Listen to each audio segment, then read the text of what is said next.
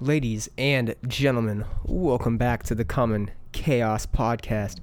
I'm your host, as always, Brian Kern. I'm glad to be back with you. It's February 11th. We're going to get into this episode swiftly. Hope you're all doing fine. It's like 20 degrees outside. If you're not uh, familiar with Austin, Texas weather, it's very bipolar. We get fucking crazy weather. It snowed earlier this year, and it doesn't normally snow in Texas. Uh, but it snowed earlier this year and now we've got icy roads and sleet and there was a 26 car pileup uh, on one of the freeways out here. So it's been rough out there. If you're driving in the weather here in austin or in any wintry area please please be careful. This episode of the podcast is brought to you by fight back cbd i highly encourage you if you want to learn about cbd and this wonderful product to go back and listen to episode 59 with my friend justin mcclenny uh, Justin is the founder, owner, and creator of Fight Back CBD. It is Austin's number one CBD product. It is 100% THC free. It has your full spectrum CBD, CNG, CBD or uh, CBDA, CBD uh, C, I believe they call it. It's got the entire spectrum in it. Uh, what initially started out as a company to just uh, help sponsor local athletes and promote them and their recovery uh, has turned into a full blown movement. Fightback CBD is the only CBD company that actively gives back to addiction and recovery, people that are in addiction and recovery. Uh, Justin himself has battled addiction and is in recovery himself and understands the importance of a support system and what that means to people on that journey. And something that Fightback CBD does is every item that is purchased, anytime there's a purchase done through fightbackcbd.com, uh, proceeds are given back to uh, recovery programs, therapy centers, uh, addiction centers around the United States. Justin has established himself a very large network of people and resources um, and you, as a listener of the podcast, get to save 20% on all Fightback CBD products now. They have tinctures, they have roll ons, they have soap bombs. Uh, I use it every night. Uh, last night before training, I did jujitsu yesterday. I did the 1200 milligram tincture yesterday morning. I woke up a little sore, uh, so I took one of those in the morning, um, and I took some after I trained last night with an Epsom salt bath uh, Dr. Teal's. I'm not sponsored by Dr. Teal's, but an Epsom salt bath is fucking phenomenal. Uh, so I took some CBD with the bath. Woke up feeling great today. Um, I normally take their 600 milligram night version before I go to bed. It's got some melatonin and lavender in it. So if you're uh, interested in like a nice aroma or a nice tea taste, uh, you can check out their night version. Plus, it'll put your ass to sleep because uh, it's got that melatonin in there. They have flavor tinctures as well. Uh, Blue Dream and Fruit Loops happen to be my favorite, but they also have lemon, sour apple. Uh, I believe they have a coffee flavor too. They have brand new soap bombs, as I just mentioned, and their newest product is their uh, freeze, their roll on freeze, right? Think of like your Tiger Balm uh, application or your. Um, icy hot roll on application. Fightback CBD has one. They have a 600 milligram bottle. I use it on my shoulders. It feels phenomenal. Its main ingredient is menthol. And of course, it's got CBD in it, baby. You can use the promo code chaos and save 20% on anything and everything through fightbackcbd.com. Uh, they also have rash guards and t shirts if you're into apparel.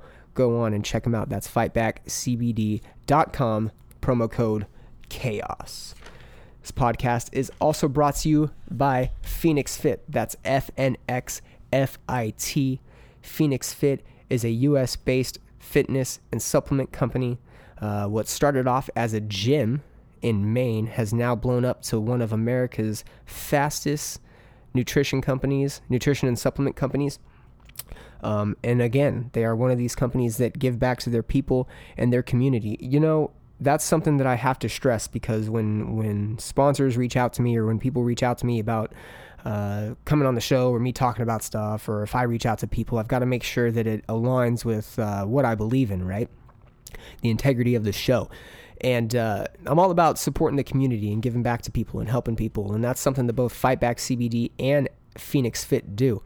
Uh, Phoenix Fit specifically, for every item that is purchased through phoenixfit.com, every item, not just every time you place an order, but every item that you place in your order, for every item, a fresh gallon of water is donated to someone around the world in need. And you may not know this, but over 2 million Americans live without access to sanitation, plumbing, or clean water. Over 11 million people just in the Western Hemisphere alone do not have access to clean water, sanitation, or plumbing. 11 million people just in the Western Hemisphere. That's not even the whole world. You can only imagine how many people worldwide probably do not have access to clean drinking water, and Phoenix Fit is trying to make that number smaller. They have already donated over 360 thousand gallons of water to people in need, and they are continuing to increase that number because more and more people are heading over to their website and purchasing products. They've got uh, supplements that range from nootropics. Uh, they obviously have your uh, your fitness supplements, your pre workouts, your post workouts, your proteins, your BCAAs. Uh, I'm a huge fan of their recharge pre workout. Uh, it's probably one of the best pre workouts I've ever taken. They're an amazing company. Uh, FNXFIT.com. Everything they do is limited series runs. They just le- recently did a fall series that had a couple flannel shirts. Uh, they were pretty rocking right now. They are in their, um, I believe they're calling it their resolution series, where they have their brand new parallel tees. Uh, everything is limited run, short runs. They don't do any uh, redos of anything. Uh, they have apparel, hats. They've got fitness equipment, uh, fitness apparel, obviously, if you're into look and fly while you're at the gym. Uh, and of course, their supplements. That is fnxfit.com, Phoenix Fit.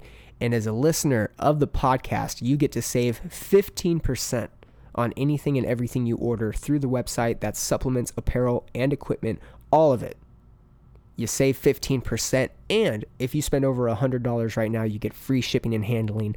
That's right. Use the promo code CHAOS, FNX. That's C H A O S F N X at checkout and save yourself 15%. That's phoenixfit.com. FNXFIT.com. Promo code Chaos FNX. My guest today is Christian McKagan.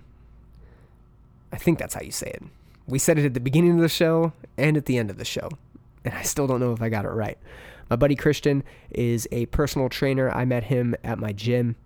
Uh, he is also a musician in a band. He also hosts his own podcast called the Max Effort Podcast. His band's name is Virtue.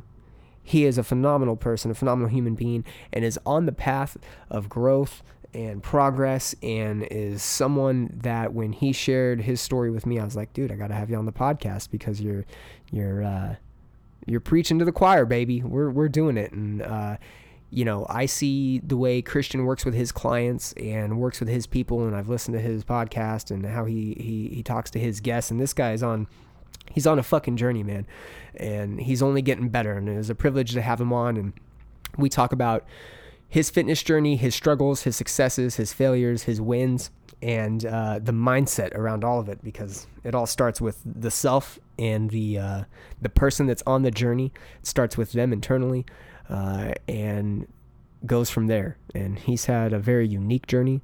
Um, and he's got a very unique perspective on life and, and, and what keeps him moving and what keeps him motivated. And it was a pleasure to sit down and talk with him.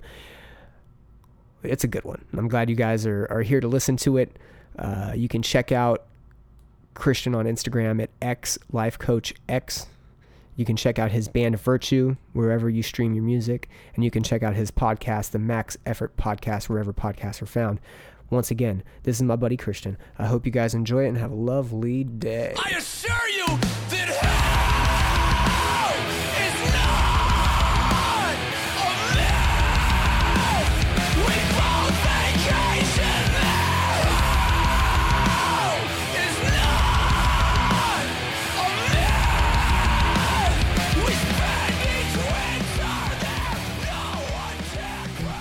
Go ahead and talk as if you would casually. Check, check, check. Perfect. Perfect. Cool. All right, we're gonna go into it, man. We're going. Let's do it. It's on. It's on. Uh, Christian, how do you say your last name? McGann. what? McGann. McGann. Okay, Yes. I'm glad I didn't say it. I was gonna say McKagan or something like that. Yeah. something. Uh, Most people don't get it right. Okay, cool. Well, I don't feel bad. All right, man. So, Christian, I met you at Anytime Fitness. You are a trainer over there. Yes. And we ended up having a lot more in common than we thought we did. Yep. And now we're finally doing a fucking podcast. And I'm super excited about that, man. Uh, I am as well. You yourself have a podcast called the Max Effort Podcast. I do, yes, sir. Uh, how long have you been doing that for?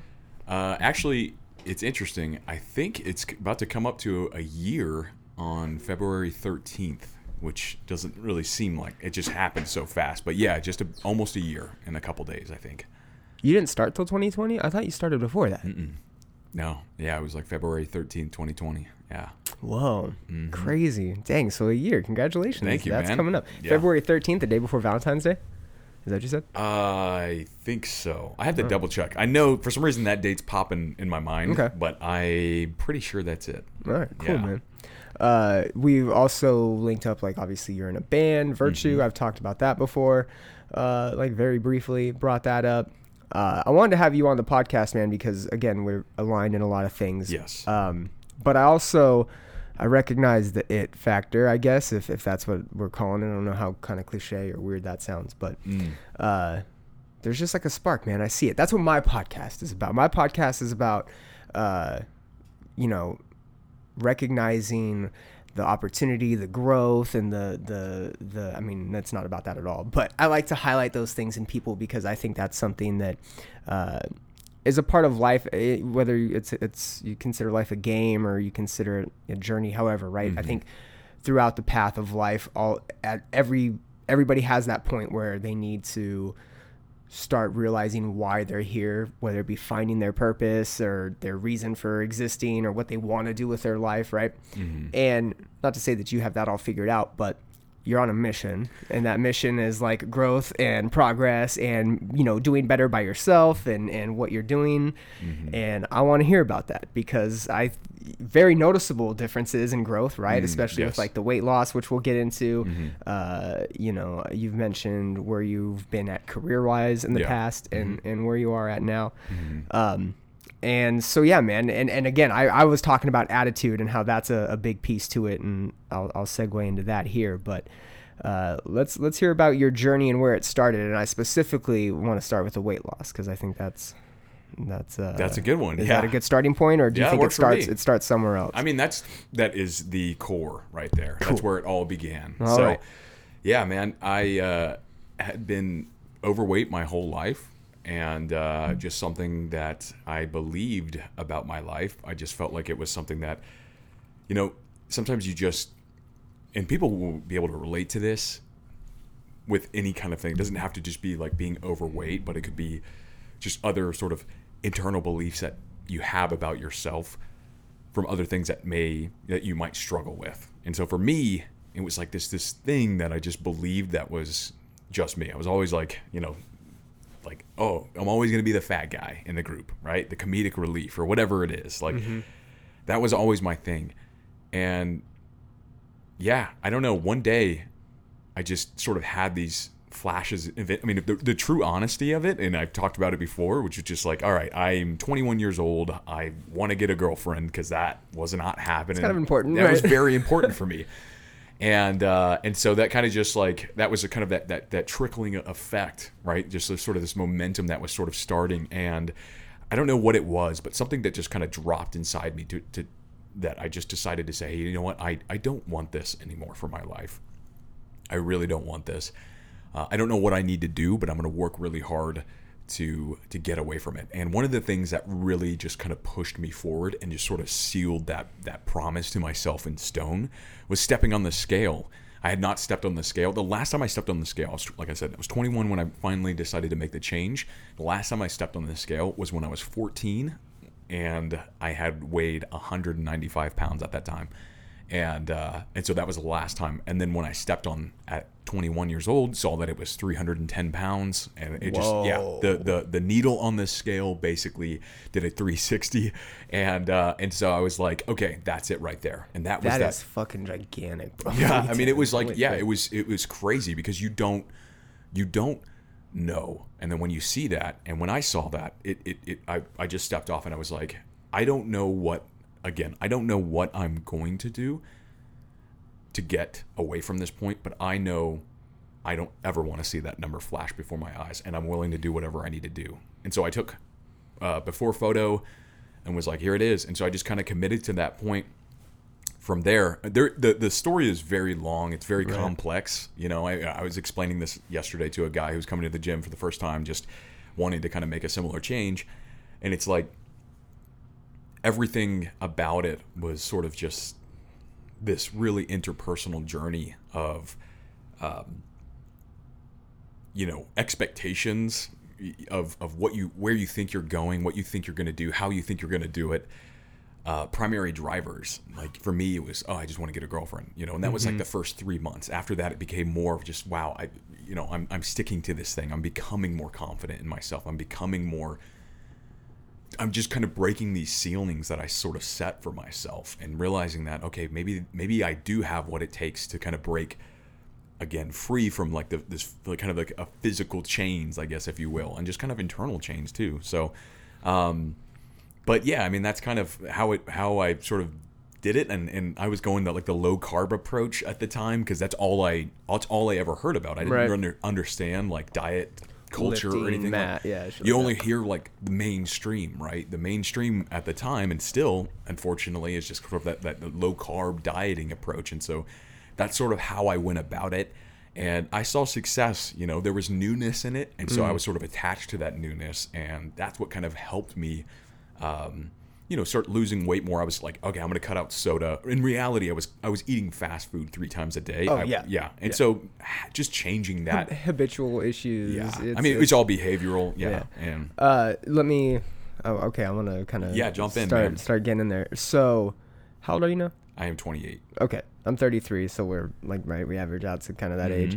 Mm-hmm. Um, there's something about your 20s and 30s that if you don't have like an attitude, you ha- you definitely have an attitude going into your 20s, right? Yeah. Because you're a teenager, and I don't know necessarily how your upbringing was.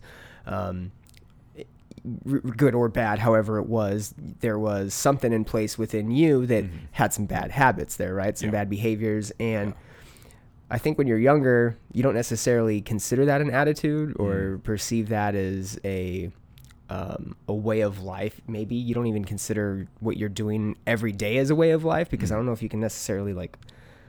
I don't know, man. When you're young, you don't have a concept of self at all, right? I don't. Yeah. I don't feel like I did You do until I was. you do what you're taught in a sense. right? Exactly. It's You learned just- behavior. Yeah, you're just mimicking it for fucking 15, 16 Yeah, years, right? And, like, Uh-huh. you know, you're lucky if you have parents and role models and, and, and guidance in, in certain directions and you get the talks and the lessons. And, Mm-hmm. you know, hopefully you're not learning the, hopefully you're not getting the experiences in your face and in a shitty manner your whole life, right? Mm-hmm. Hopefully you're learning from other people's mistakes. But, for whatever reason, we we fall into these weird habits as kids and as we're younger, and unless we're really guided in a different direction, or there's like this really swift shift, this this turn on of a light switch that gets us to think about something differently or change our perspective, we could be lost for like a, a real long time. And I think mid 20s, early 20s, when you do start having to become self sufficient, you have to start learning for yourself and doing things on your own, filing taxes, insurance, shit like that,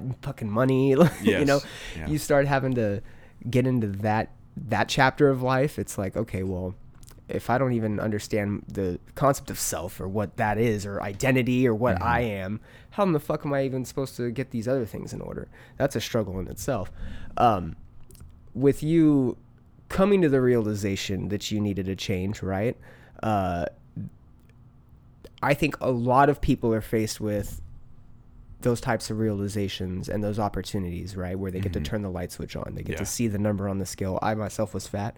I was like 250 pounds. Same thing, you know, I, Yeah. uh, I was like 23, 24 around the time where I was like, hey, I need to really start losing weight to get healthy. I was in a, was in a relationship at the time, but I just wasn't happy with myself. I wasn't, you know, again, didn't think I was going anywhere. Didn't think I was accomplishing anything. A lot of it was because I thought I wasn't good enough. I was fat. I was out of shape, uh, unattractive, whatever it may be. Shallow ego things. But when you're 22, 23, important things. A lot of that right? matters, When you're yes. 21, you want a girlfriend. You want love. You want to experience shit that your friends are experiencing. You want to be able to, uh, you know, enjoy life, so to speak. Because Mm-hmm. again, you're just going off what you see, and you see everybody else enjoying life. You want those things. Yeah. Uh, having that light switch turn on for you, it turns on for a lot of people. I think one of the struggles is maintaining that, being able to actually keep the weight off, you know, keep the routines going, keep the good habits. What did you feel was keeping you able to do that? What was allowing you to be able to maintain?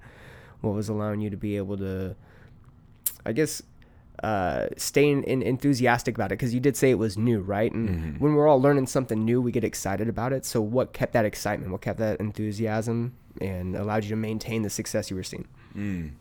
Well, that is a really good question because that I had relapsed, and uh, because I had the war was over, I met my uh, my current fiance, and because I had lost a bunch of weight, and I got comfortable with her, and then ended up gaining back almost all of that I lost, which was about eighty five pounds. So, So you I were got- down to I got down to about two twenty five, and then jumped up to about two eighty Hey, yeah. a, that's and problem. so yeah, and there was this point where I kept trying to repeat the process, and so I was I was I did what I believed worked, which there's kind of a an interesting kind of insight in there. But my goal again was to say, okay, well, you know, it worked before. It's time to do it again, right? Whereas when you look back at that and you step back from that sort of mentality of saying it worked, right, but it didn't work because I'm right back almost where I started. Mm. And so that's kind of where people. I mean, this is sort of a side tangent, but that's kind of where people you know, they'll repeat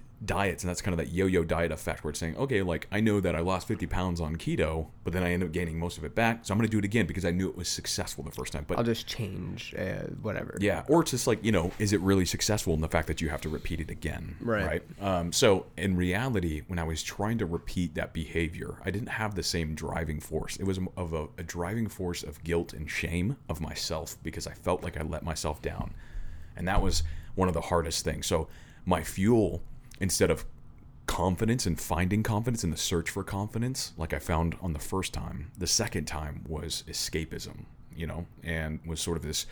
I'm, I'm trying to, you know, I'm, I'm looking at, at it's sort of like the, the Uncle Rico effect of like the, you know what I'm saying? Like you're, you're looking Man. at like Coach should have put me in the game. exactly where I, yeah, and I'm and I'm looking back at at myself thinking like, okay, I was able to accomplish this, and then I was just binge eating on the weekends. Like I would go, I would diet, I'd binge eat, I'd diet, I'd binge eat. And it was just this cycle, and so I realized I didn't respond well to just sort of like looking back and being ashamed of of everything that I had achieved and then lost is what it felt like.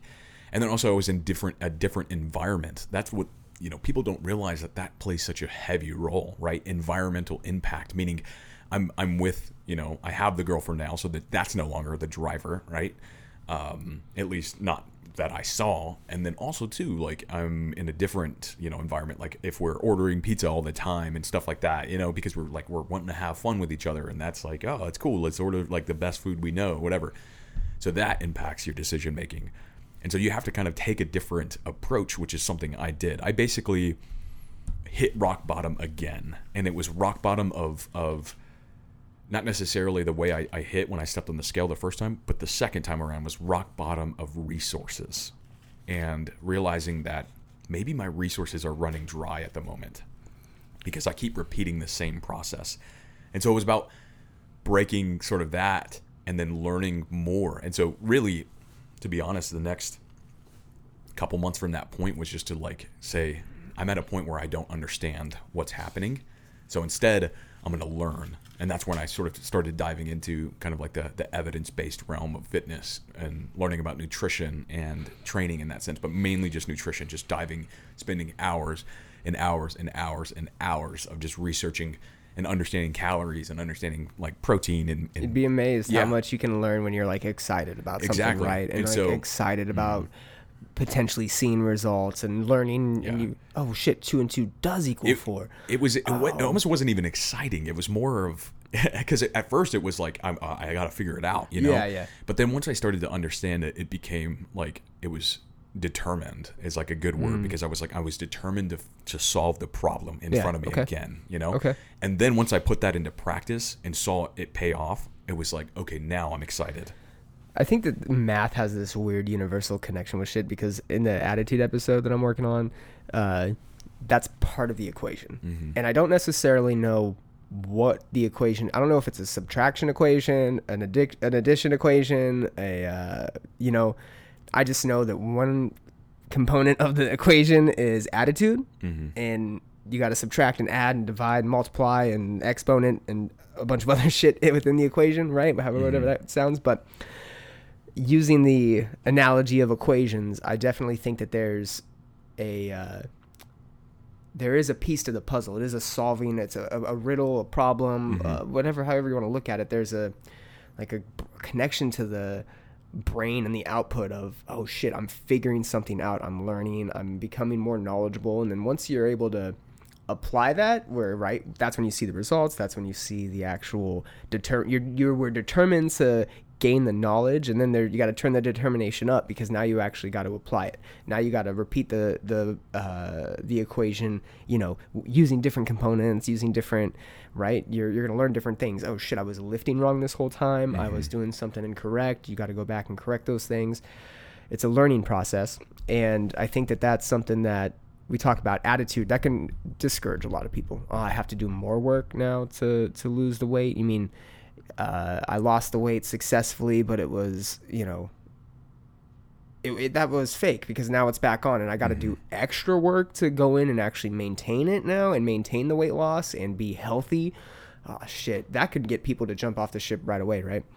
Uh, once you made the realization that it wasn't the girlfriend that you wanted anymore uh, and, and i do want to speak on that here for a second your environment is very important and you can definitely fall into routines with friends significant others uh, you know I, I was there. I was in my bad habits because of, of relationships Sure. and because of uh, daily habits. Hey what are you gonna do tonight man? We're gonna go out to the bar. Cool. I'll meet you there. Yep. you know and it's not necessarily you know, people will say, well, change your friends and change, you know, and it's not necessarily that. I love my friends. I still have the same friends, but it's also having like the responsibility or the, uh, I guess the guts to say, no, man, I'm not going to go out. I'm actually going to take it easy tonight. No, I'm not going to go and drink. I'm to, you know, I'm actually not going to drink for a while. Actually, crazy, right? You know, and then maybe seeing how people react. And yeah, you'll probably lose friends. You'll probably relationships might hurt, right? Especially the romantic ones. If you're telling a significant other, uh, you know, hey babe, I don't want to fucking go out and eat pizza again. I don't want to go out and drink this weekend. Oh, but we always go out. I'm like,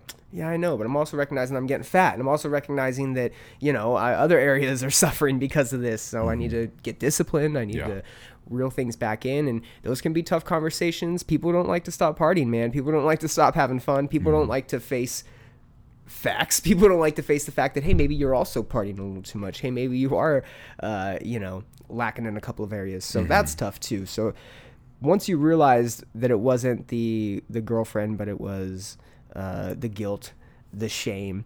I mean, how did you? What was that process like? Were you asking yourself tough questions? Did you hit like a depression? What what what made you go into the inward and start asking the Yeah. deep questions? Yeah, I uh, it was probably more of a depression kind of angle, and because I think it was I was sort of pushing it away, you know, because I, hmm. I recognized the problem, which was again just kind of like binge eating on the weekends and just realizing. I mean, it was awesome. I literally don't regret that because it's like, dude, when you're ordering pizza and you're just like just riding like lightning, it's it's uh it's awesome. But you know, like there's unfortunately there was a consequence to It's that. great that you say riding the lightning Yeah. into eating pizza. And we I didn't- mean- this wasn't recorded, but you're straight edge, so you don't drink. You don't. Yeah. It's not like you were out there eating shitty food because you were at a bar. Right. We didn't. You know, you were just eating shitty food. I'm just hey, I'm here. Yeah. You're riding the lightning is literally eating pizza. Exactly. that's your that's your dragon. That's it right there.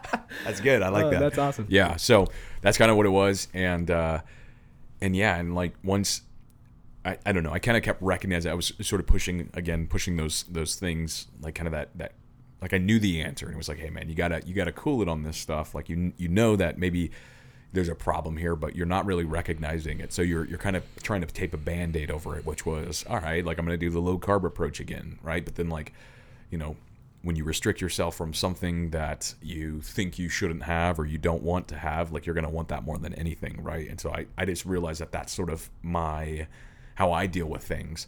And uh, and so that was sort of the problem there, and I did become depressed again. I was like, oh, like I just felt. I remember just taking like another before photo another one, and that was like, oh, and, we and- yeah, exactly, and and uh, and so I was like, still trying to be excited about the process again, kind of trying to push it back, trying to push it back, and it just became really hard. When I don't even know if I was talking too much about it with um, my fiance. I was just like, I I remember kind of keeping it to myself and just saying like, oh, I'm just gonna keep trying to go, keep trying to do it, and She's also into fitness. Yeah, she So is, was yeah. she also experiencing? So it was funny. bad habits when or- I first met her, she was in like she was I don't know like 130 pounds, like really good shape. She's obviously in really good shape right now, and uh, and I think she jumped up to maybe like 160 Okay, or whatever. so So, both- she yeah. we both were kind Yeah. of like again riding that lightning. Um, Yeah, yeah. But uh,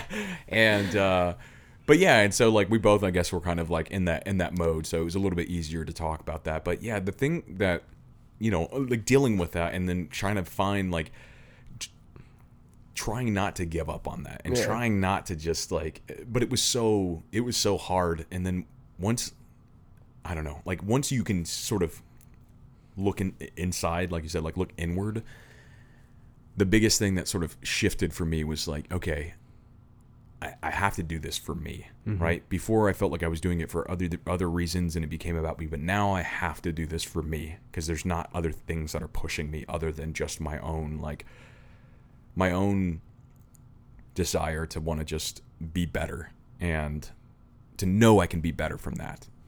So that's kind of like the yeah. So I mean I did I did get depressed for sure and oh like I still have those photos like the the, the before photos and it was just like there's a look on my face that just looks it looks I look more sad in the second before photo than I did in the first before photo because it was like that thing of just like man you had it all and then you lost it kind of feeling you know Are those one? Are those the ones that you'll share from time to time on like your social media? Um, occasionally, yeah. you're like in front of the mirror and the mu- you f- dope mustache, by the way. you have a mustache in one of them that is just a prime mustache. yeah, I can't grow any facial hair, honestly. That's why I just try not to at all because yeah, it just is. Uh, it Dude, doesn't no, it was great. I liked Yeah, it. I liked you. it. um, okay, cool. So the second time around, it was real accountability. Hey, I, I need to change. Uh, that change was from desire. You needed to be different. You needed Mm-hmm. to, to actually see a change. Again, can be difficult to talk about with like your significant other, but you seem to have approached it pretty well. Mm-hmm. So. How long has it been since? I mean, only one relapse, no other. Yeah, I there was one relapse. Um, I I I wouldn't call them relapses, but you know, like it is weird to talk about food in the sense of like an addiction, but it definitely It is. is. I mean, sugar, like, sugar is a real addiction, I mean, and, I- and shitty food, it is. It, it's a it triggers the dopamine or the serotonins or whatever. It Yeah. gets those going. And comfort food, you know, people eat out of feelings. They they're emotional eaters. Mm-hmm. They're you know, of guilty. Like I think that everybody is honestly, you know, Yeah. especially in America because it is Sure. so accessible, right? Food Yeah. Mm-hmm. is everywhere, and um, it can it can be a problem, right? Uh, but to speak to it like an addiction, I mean, let's be honest, it, it is, it is, especially when it becomes a problem. I think anything repetitively. My dad was a gambling addict, and people look at that as like it's not a real, a real addiction. I'm like, yeah, it is. Yeah, it is when you're sitting there losing your house and shit because of it, Yeah. and and going broke and ruining your family because of it. It's real, right? And then it's when you put things through those lenses, the addiction lens, it sometimes is, is jarring for people because it does force them to go, well, do, am I addicted to food? Do I have a problem with, with whatever it may be? Uh, but it is. It's it's it's a relapse when it when it is a relapse, right? When you hit that rock bottom Yeah. again. The relapse for you is maybe gaining eighty pounds. You're not necessarily relapsing if you're out there eating a cheeseburger, right, yeah, right? But yeah. you you definitely are if you're going back to what you called the bottom of the barrel or bottle, Yeah, right? yeah. Because rock bottom, Rock because bottom, you yeah. are, yeah. You know, Yeah, that's very. I mean, I, that's kind of how I, I see it, and I still see it like that. And from from like the you know the relapse perspective. Um, but uh, what was your original question to that? Um, well, no, I actually I went off of that and sidetracked and talked. We were I was saying you know using food, talking about food as an addiction Mm-hmm. is is something that can be done. Um, I think I had originally asked you about your girlfriend and uh, what she was doing. Did she, you know, I know that you said she gained some weight, but she's also into fitness. So did she follow that journey, follow you into that journey, or was so that kind of once I started to learn more about you know the evidence based realm of again nutrition and uh and and then like training and stuff like that, primarily nutrition at the time. um, I just started like putting it into practice and was seeing success by it. And so I just started teaching her the same thing as well because we both had that sort of, um, you know, like that strong misunderstanding of nutrition, you know, where we believed so much. We were looking I at, like that. yeah, we were looking, Strong misunderstanding. you look at it as if you are just like you know you're abiding by laws that are sort of just like made up you know and uh and then but in reality we just again it was we just misunderstood and and uh, didn't really get how things should work in that way uh, as far as like eating you know carbohydrates and everything and so we both put it into practice and you know she, yeah so she's i mean obviously in fantastic shape right now. She's uh she looks awesome. And but yeah i mean that's kind of what she did. Uh, obviously for her you know that wasn't really necessarily something that she you know struggled with for a lot you know in her whole life or whatever. But um you know i think i think her behaviors were different than mine. So being able to put them into practice and understanding, okay, like protein plays a really big role and just changing that. I think for her, it wasn't even necessarily just about dieting. It was sort of just shifting how she, like, shifting her food, right, around and just saying, like, okay, I'm just going to have more protein in my diet and then just kind of be mindful of calories and then be just more that, mindful. That's yeah, what I was gonna say. Exactly. More aware of what you're putting in. That's a big piece too. You know, a lot of people. I think they think that they have to get in if they want to get healthier, if they want to get in better shape, they have to get into fitness. They have to get into learning all the muscle groups and the proper lifts and the proper when to do this and when to do that and learn the proteins. I think they feel like they have to take that nosedive into everything. That's not the case. You just maybe need to learn how to eat better. You know, Yeah. learn that uh, hey, processed sugars probably aren't the best way to go. You know, when you process foods in general, you probably do want to stay away from carbs all the time, right? You probably do want to take a different approach to protein and fats and learn good fats and bad fats, and Mm-hmm.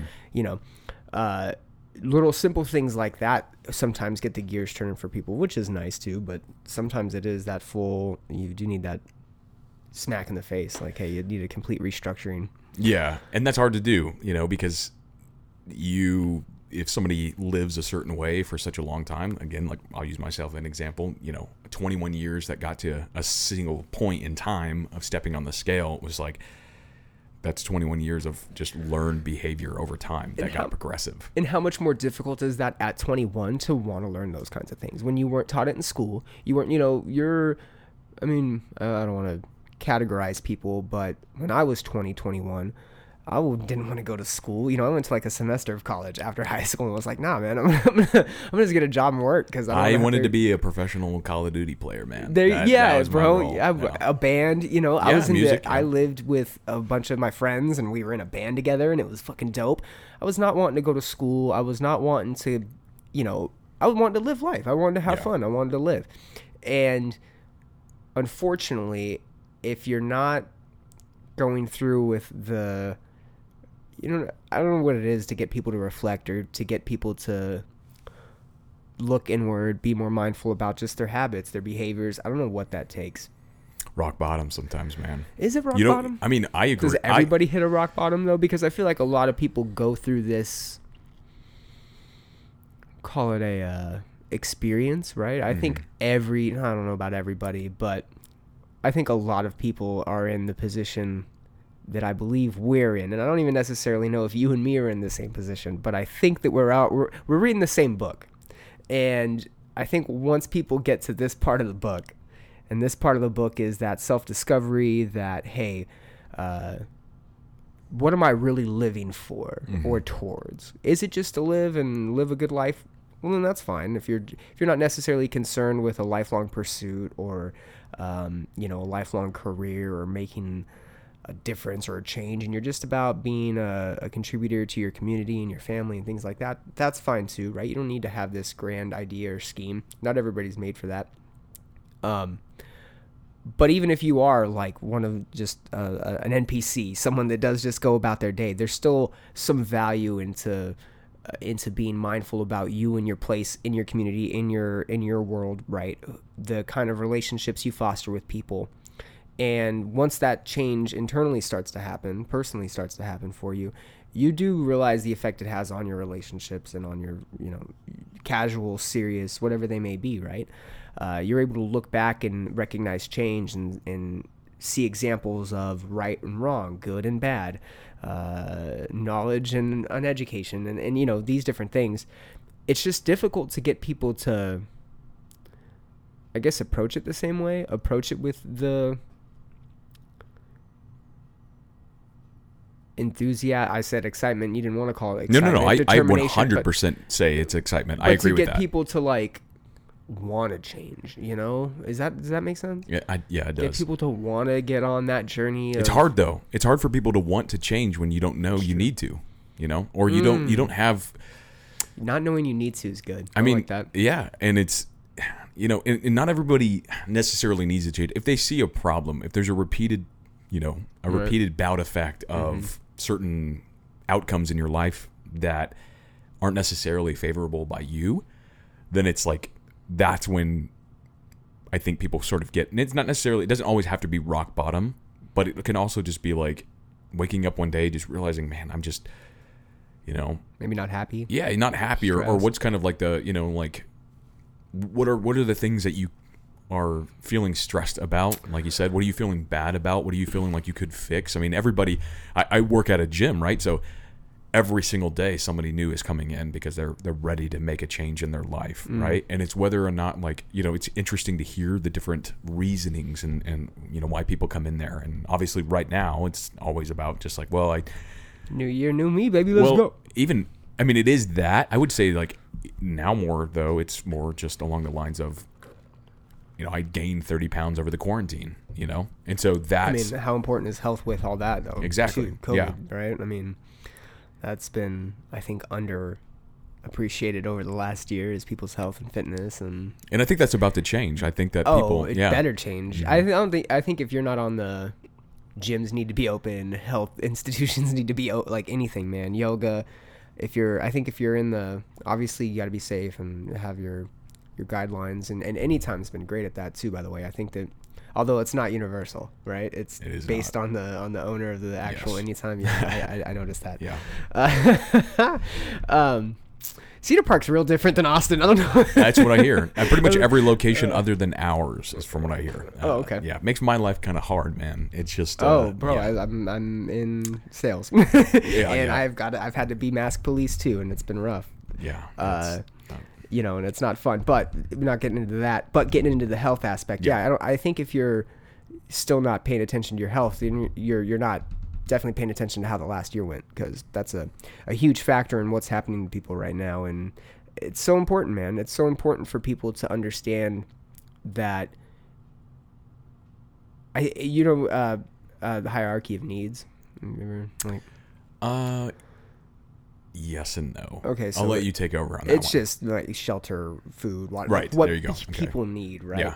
And uh, you know, I think health that's on there, but it needs to be emphasized. I think people need to emphasize just overall health, overall.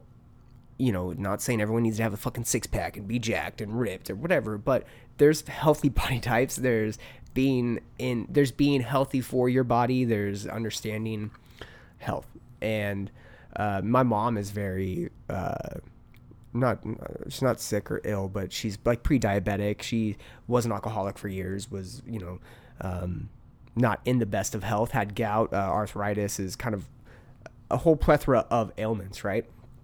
And um, what's actually crazy is so she she's hitting three years sober coming up and since going sober has had almost no issues like Wow. with like flare ups or arthritis issues. Like she had been hospitalized a couple times, not being able to move Wow. because like her gout got real bad. But going sober changed a lot of that. That's She hasn't really had, which is kind of crazy. that is amazing, honestly. On that. Yeah. Um, but getting back to like the health, she one was fucking terrified, man. She lives in Palm Springs, which is a lot of elderly too. So she's uh, fucking just terrified of this virus and afraid she's actually getting her shot today. So she's like at ease now a little bit, but she's nervous about the shot and doesn't want to get it from the shot. I don't know. Yeah. But anyways, uh, you know that that's another thing. Like there was this emphasis on like procedures around I don't know. It just seemed like there was procedures and precautions around everything but health when it came to this Right. fucking virus that was very apparently attacking people in poor health. Yeah. Diabetes, uh, poor cholesterol, you know, heart disease, pre- pre-existing ailments. Like Yeah. this was clearly taking people that had kind of poor health, Mm-hmm. and you know, a lot of those like diabetes, well, health and exercise isn't just going to get rid of diabe- diabetes, no, but it can definitely have like a reversing effect. And I think the fact that you're just going to be in better health from the the fact that you're being more mindful of it and you're trying to take those steps towards better health is going to change a lot of people's perception. But that wasn't, I think, what people were preaching earlier this year. And I think the only reason I bring that up is you being in the fitness industry. Is, Mm-hmm. I mean, did you feel that that was the case? Did you feel that there wasn't enough attention around health in terms of this? Uh, I do now for sure. Definitely, there is now. Yeah, But because- not uh, up until August. I don't think. there well, I mean, was like September, with right? yeah, with the, like with the data that came out, you know what I'm saying? Like just like in regards to people who kind of getting hit the worst, Yeah. you start to see okay, okay, well, there's a pattern here, right? Like you said, it's just sort of pre-existing conditions that are sort of obesity driven in a sense, like type two diabetes. not and high- concerned high about like a you or me, right? I'm I am concerned about my mom being old, being Sure. over sixty, being you know in that category of people that could get ill. Yes. Hey, fucking stay inside. I didn't go and see her last year. I was supposed to go and see her and Mm. didn't. Canceled plans because of this, right? But yeah, there is patterns. I I recognized it. Yeah, yeah, and then just again being here and at the gym and just seeing people come in sort of afterwards, and you know, it seems like in in reality, it seems that people are making decisions right now, um, to get back into the groove because of something that, that they, they lost or that they gained or or you know what I'm saying. It's sort of this restarting period. Um, and I think also people too are just like, all right, like now that we see kind of what's driving this thing, it's I want to be, a, I want to live a better, healthier lifestyle. And another interesting kind of anecdote, kind of uh, regarding the health, right, is like what I've realized just from the clients that I've taken in in this period of time is, you know, people come into the gym right now. Obviously, like I said, they're in a position where they're just like, I, I need to lose what I what I gained over quarantine. I'm, I'm I let myself go. I started eating terrible. I'm so ashamed and, and all this stuff. It's all driven from that right that sort of that shame and guilt spiral. Hmm. And so they're coming in, and I, I look at it as like sort of an analogy of somebody just like trying to get out of a burning house. And so they're grabbing every single thing that they can that's kind of important to them or whatever. And it's like stuffing it all into a suitcase. And then they're coming into the gym and just saying, like, okay, here's everything that I have, every, everything that I own. And, every, and it's just like, all right, all right, relax, you know, like saying, because it's like they're trying to sort of like, you know, like they're coming into a point after a really weird period of life. They're coming in to sort of like change everything that happened rapidly, right? It's coming into the and, and saying like, I need to get rid of this 30 pounds. I need to, you know, I feel so depressed, whatever.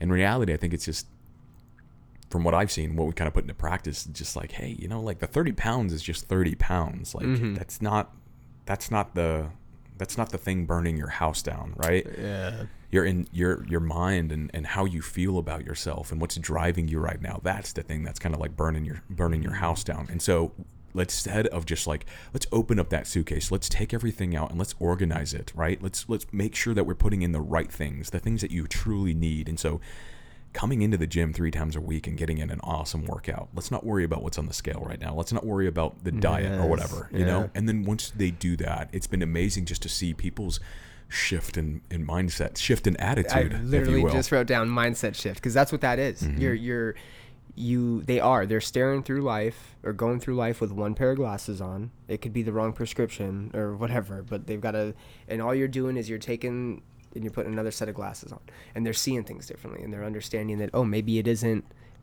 the weight that's got me depressed. It's the habits that have me depressed. And because of the habits, I just happen to put on weight. All I have to do is replace them with good habits. Or maybe, hey, yeah, maybe I do need to, uh, whatever. I've, I've had friends over the last year. Did you have a good quarantine, by the way? How was your, your year of quarantine now that we've officially hit like a year almost? uh, How was that for you? so i was only quarantined for about a month and a half from the gym. Fully yeah fully just like straight staying at home. Yeah. Cool.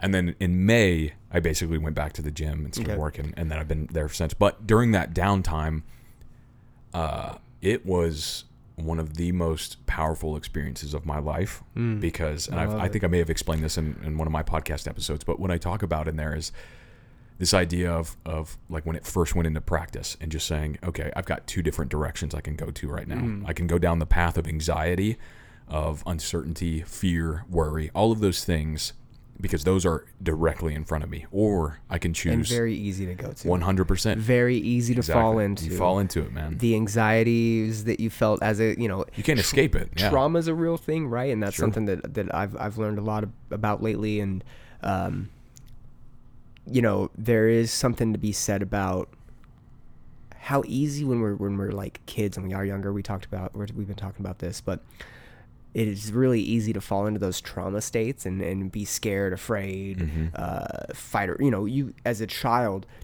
you don't really know, you don't understand how to respond to things. You just understand that you're responding to things. And then eventually you respond with what makes you feel comfortable, right? And what makes you feel the most at ease because you do get anxious or you get whatever. And being able to separate yourself from that and actually just understand, okay, it's it's not about falling back and feeling comfortable and falling back into the same routine just so everything's okay. It's about replacing that that feeling entirely because it's it's weird to understand but that feeling of anxiety that comfortable space you think you're going to because of the reactions that you're familiar with aren't actually beneficial to you they're not actually doing you any good because they are possibly causing you to fall back into bad behaviors bad habits you know? And i think that's something for people to they need to digest that because again it can be you think you're comfortable you think you're in a good spot but then it's like nah it's it's this it's this shift. You have to look at it from a different perspective or get a different taste of something in order to realize the reality of the situation at hand. And unfortunately coping mechanisms eating because you're stressed these these go-to responses because of these emotions and these things that we don't know how to properly respond to. We don't really know how to properly respond to anxiety because the reason that we're anxious is something's going on that we don't like and we don't know how to adapt and we we, we bottle up we shut down. When fight or flight happens people that can't respond to that. They, flight is a very real response to things. People shut down you know? A lot of people like to sit there and say oh I'd, I'd pull a gun out. I'd fucking defend myself. Not no you've never been in that situation. And once you are in that situation your brain shuts down mm-hmm. because you don't you're not in control anymore. You're you're subconscious you know that's what happens in these states. People when you hear your whole world's to shut down you don't know you're going into like an anxious anxiety ridden downfall right? But you mm-hmm. very well could be. Right. and then when people start recognizing, oh, I have anxiety, I, I have depression, I have a problem here, that's when it can become even more dangerous because once you recognize you have a problem internally, what do you do?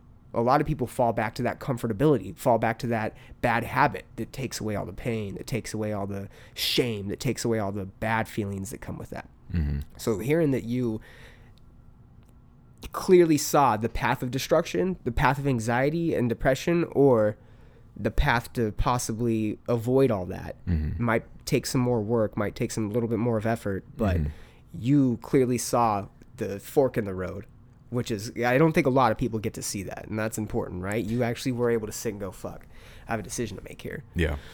I think it was e- uh, it definitely wasn't easy because yeah, I mean like again, it's like you you know, the the path again to the anxiety, the uncertainty and the worry and everything like that. It's you know, if I look down there, it, it just validates exactly how I feel.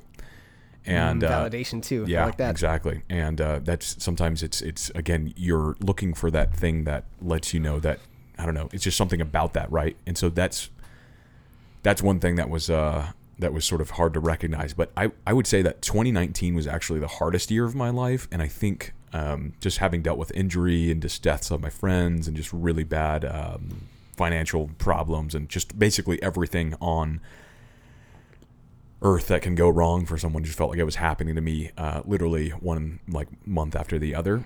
And i think having gone through that it was one, definitely the most powerful year that sort of shifted me into a brand new life like kind of like the, the weight loss thing did. It was sort of this uh, external thing that it was like okay now i need to i need to adapt and, and develop even more so and it was it was powerful it was life changing and so facing something like this having gone through that it was like okay like I, I know. I know how to do it. I know how Dope. to do it. I And so just it. kind of choosing that path again of like what I call like higher perspectives, the path that shows you that or the path that you embrace that's sees beyond where you're at right now. The enlightenment.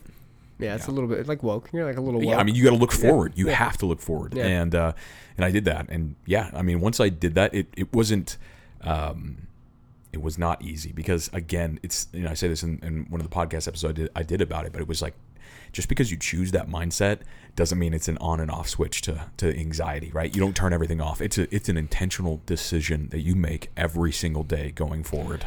This is also gonna sound like eat, love, laugh, or lo- live, love, laugh, whatever. Eat, love, pray. I was gonna say eat, love, Yeah, pray. yeah, there you go. uh, this is gonna sound very live, love, laugh, but feelings aren't facts. That's something that like I don't know if you've ever done therapy, but that's no, like no, it's, ther- I've never heard like- that before, but Feelings aren't facts. That's Yeah. You feel a certain way about yourself. You Yeah. feel, but that's not factual. I like You're that. feeling something, right?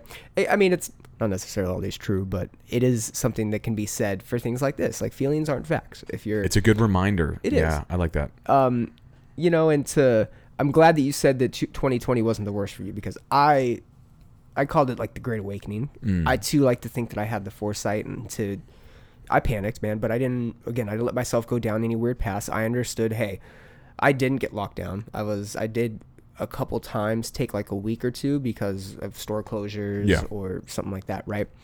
Um, but I didn't really take like an extended period of time off. So I was pretty out there. My life, for the most part, didn't get too impacted by COVID in the sense of like shutdowns and things like that, Right. but definitely health. Right, I haven't didn't travel for like a year almost. Um, you know, wasn't able to.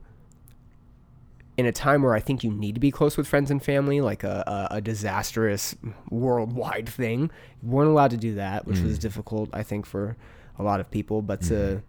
I truly believe that 2020 was a, a year where you either were up and or you were down. You either came out on top and, and persevered through it, uh, or yeah, you didn't learn anything and you got kind of fucked. Unfortunately, um, Which, which I do want to say that I think that's I think that's okay. If you Oh, if yeah. if by chance you experience that because you know again you see people come into the gym and Oh, they're yeah. just they're talking about it and I always just say hey you know what you You're went here. through you went through a cinematic apocalyptic experience so go easy on yourself bro, I don't Show think some- anybody realizes how crazy that fucking how crazy what we experience is. yeah or Still. I guess arguably yeah still Fucking dude, we yeah. could get aliens out of it. We could get like we saw right. Yeah. The seasons of 2020 and 2021 of Earth have been by far the two best seasons of all time. And you know, I think to experience it and just live through that, Yeah. yeah, that's that's a feather in your cap to begin with. Mhm. Um, because a lot of people, what you were saying, yeah. a lot of people didn't live through that, unfortunately. Mm. And uh, but again, no, it was a year of of either you took an L or you got the W, and it's not to say that if you took the L, your life's done or Right. over with. But I would hope that come March 2021, yeah you're recognizing maybe the falls, maybe the bad habits, maybe Mm-hmm. the the wrong decision making or the lack of foresight or the lack of planning, the lack of preparation, whatever it is.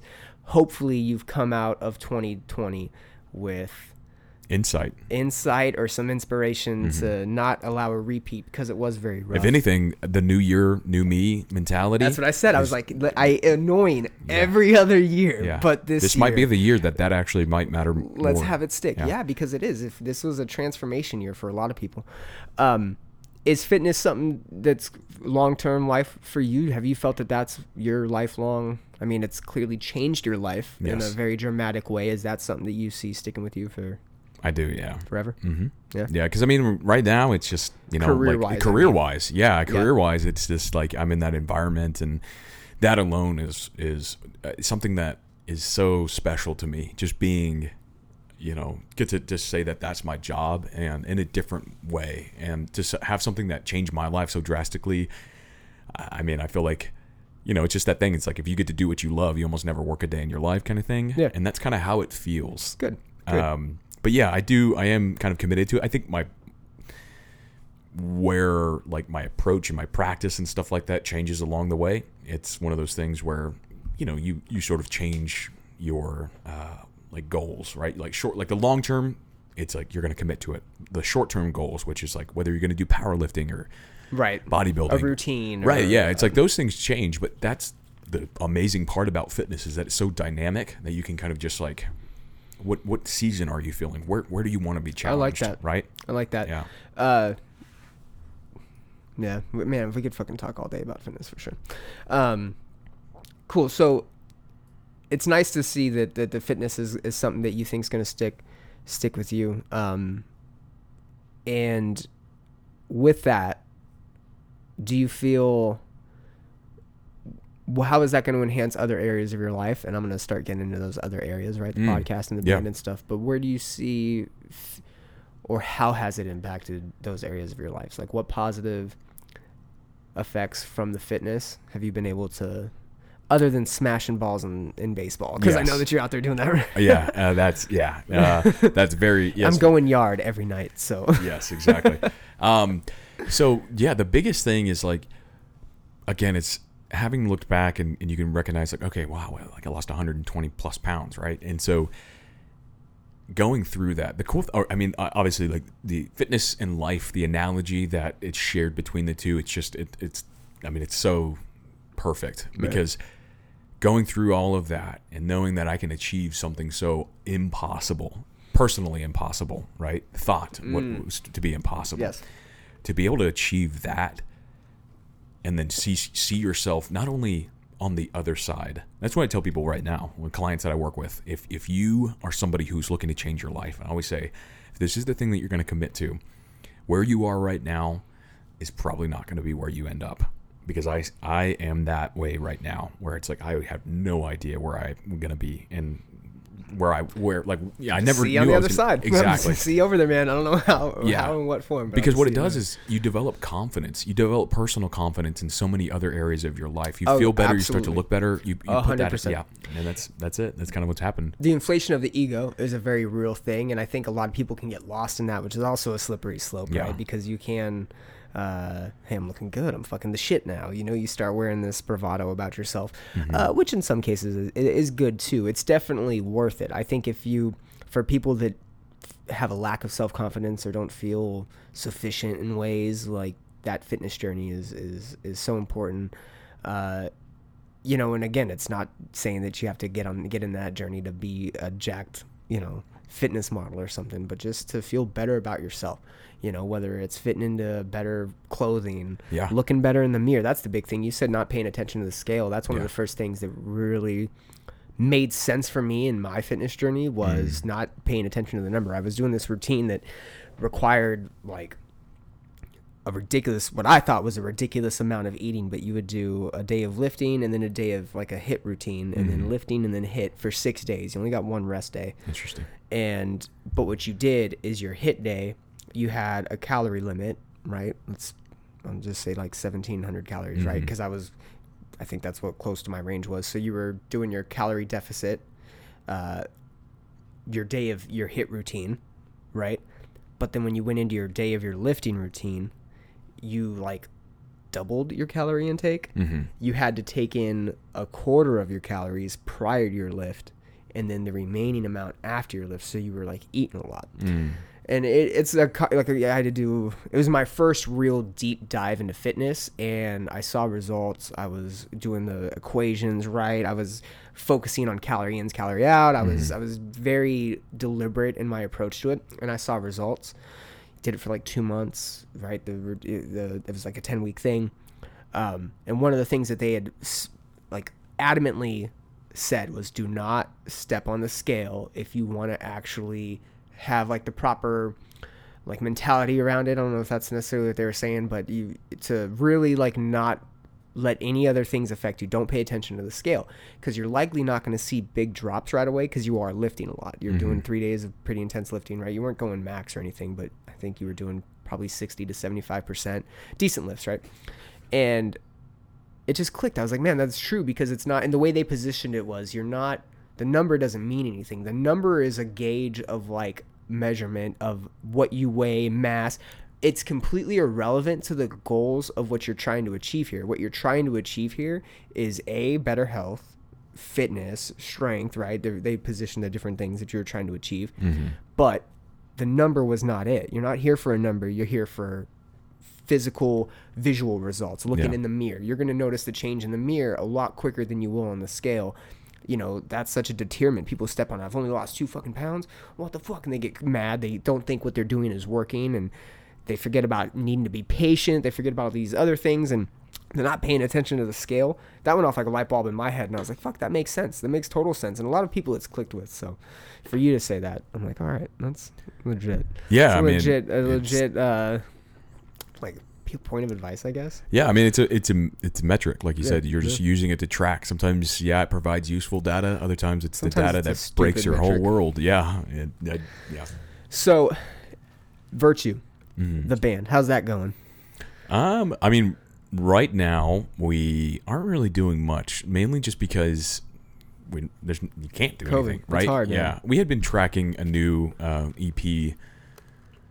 Literally, like the day COVID hit Austin, um, we were in there, and yeah, that was pretty much it. We we didn't finish it obviously because we just were like, all right, every kind of went into lockdown in phase, and and uh, yeah, it, we just honestly haven't really focused on it too much. I mean, mainly because again, it's the way I look at it for me personally is it saying, hey, okay, like it's not in front of me right now. Mm-hmm. I don't necessarily want to stress about the fact of not being able to do anything with it because I just kind of redirect my focus. What is Right. in front of me? Don't let it distract you. Let it just yeah, or just like more of like along the lines of like discourage, you know? Because if I like, I, it's not that I'm like, oh man, I miss playing shows and stuff like that. That's fun. Like I, I definitely, obviously, like miss playing and stuff. But you know, I think I just look at it from a different angle, just saying, okay, you know what, like, you know, it's it's that thing that's that's it's coming, right? So just kind of put it on the back and uh, and and then kind of go from there. But we are sort of getting into the realm again of the band, and uh, we.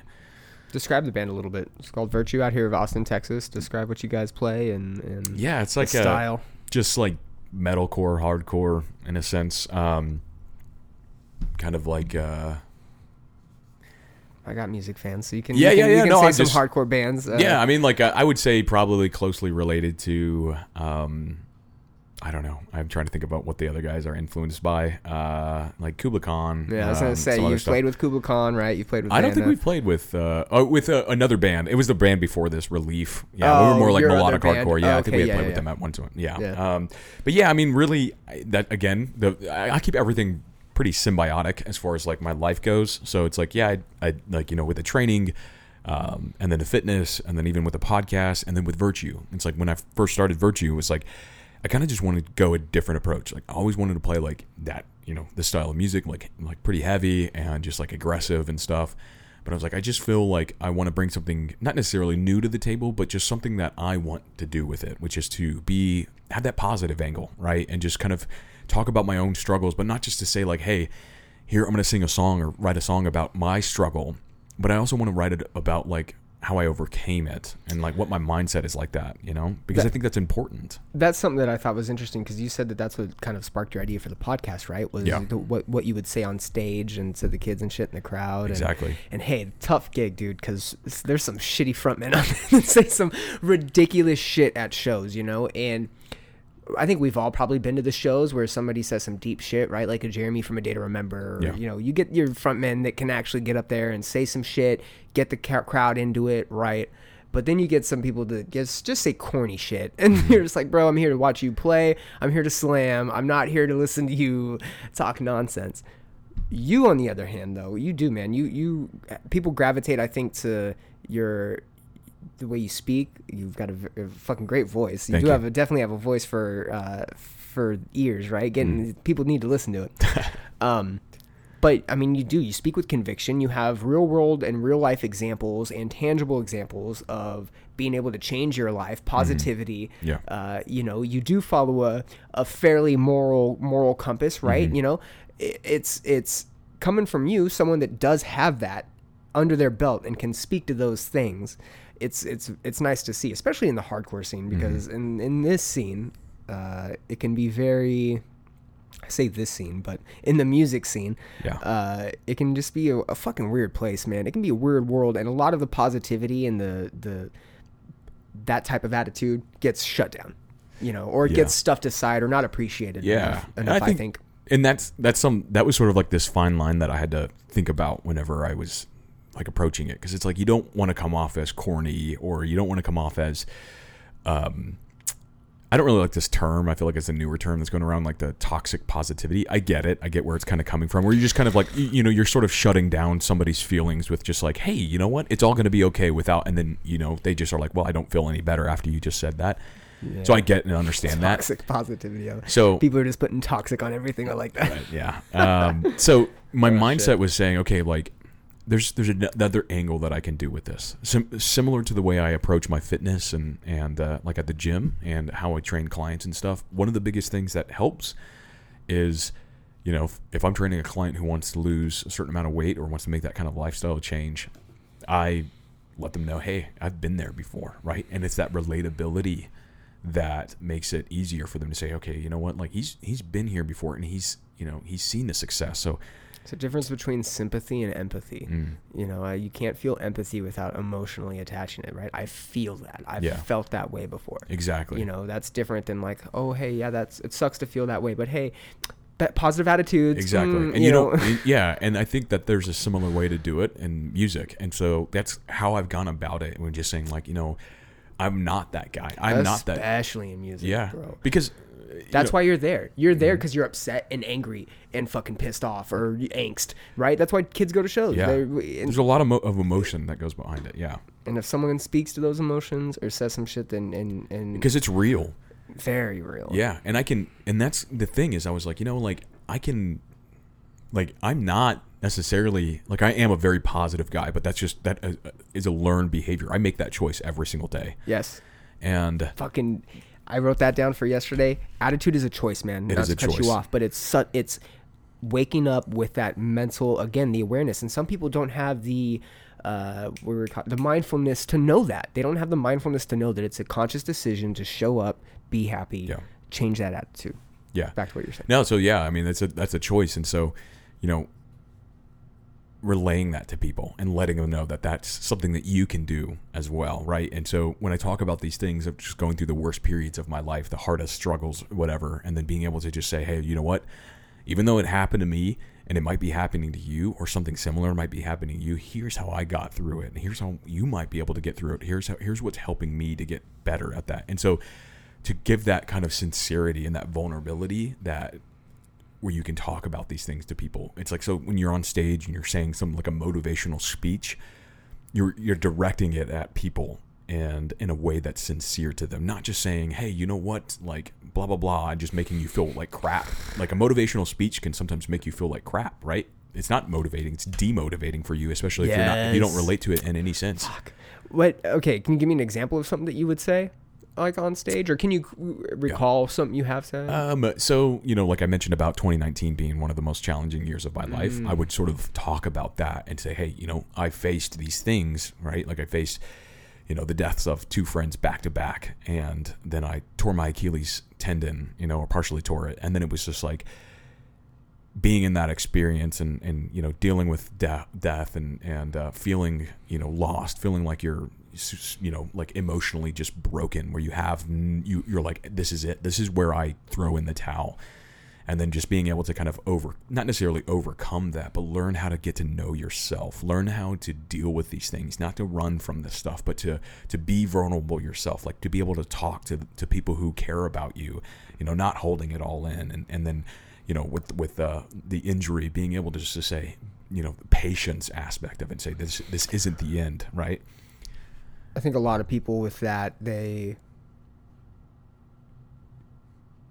motivational speaking is, is an issue in of itself and that kind of inspiration is I don't, weird. yeah, but because it can't that can be toxic for sure no, for that sure. can be real, I almost don't agree with a lot of motivational speaking. I think there's, yeah, uh, well, get to that in a yeah, second. yeah, so go yeah, for it. yeah. More about motivational like application. Like, It's let me actually see what. Yeah. Yeah, give me. You're motivated Give me- because it's it's becoming more real for you. There's I'm an not- energy. I, yeah. I can get that energy, but give me the tools to also like create that energy too, Yeah. right? And that's one thing. You can go to a show. I lost three. I lost 150 pounds. Let's fucking go. And Yeah. like kids are gonna be like, what the fuck? Yeah. Huh? Why does that? Motiv- that's not motivational. Right. But to sit there and go, hey, I know what it feels like to be lost. I know what it feels like to hurt. I know what it feels like to all these things you guys are probably feeling or have felt, and just know that hey, patience. These are the things that you can do to not feel that way anymore. Because i think a lot of people have the misconception too that their life's going shitty and the only way it's going to go better is if everything is a complete 180 opposite. Yes. like they're broke they got to be rich. They don't have a car they have to have the best car. They mm-hmm. fucking are overweight they've got to have a six-pack. Like no man. It's about doing the little steps that are going to make you feel better about it and then that's going to carry on and you're going to allow to maintain you're going to keep going. It'll spark your enthusiasm it'll keep you engaged it'll keep you wanting to learn more it'll keep you excited about it right?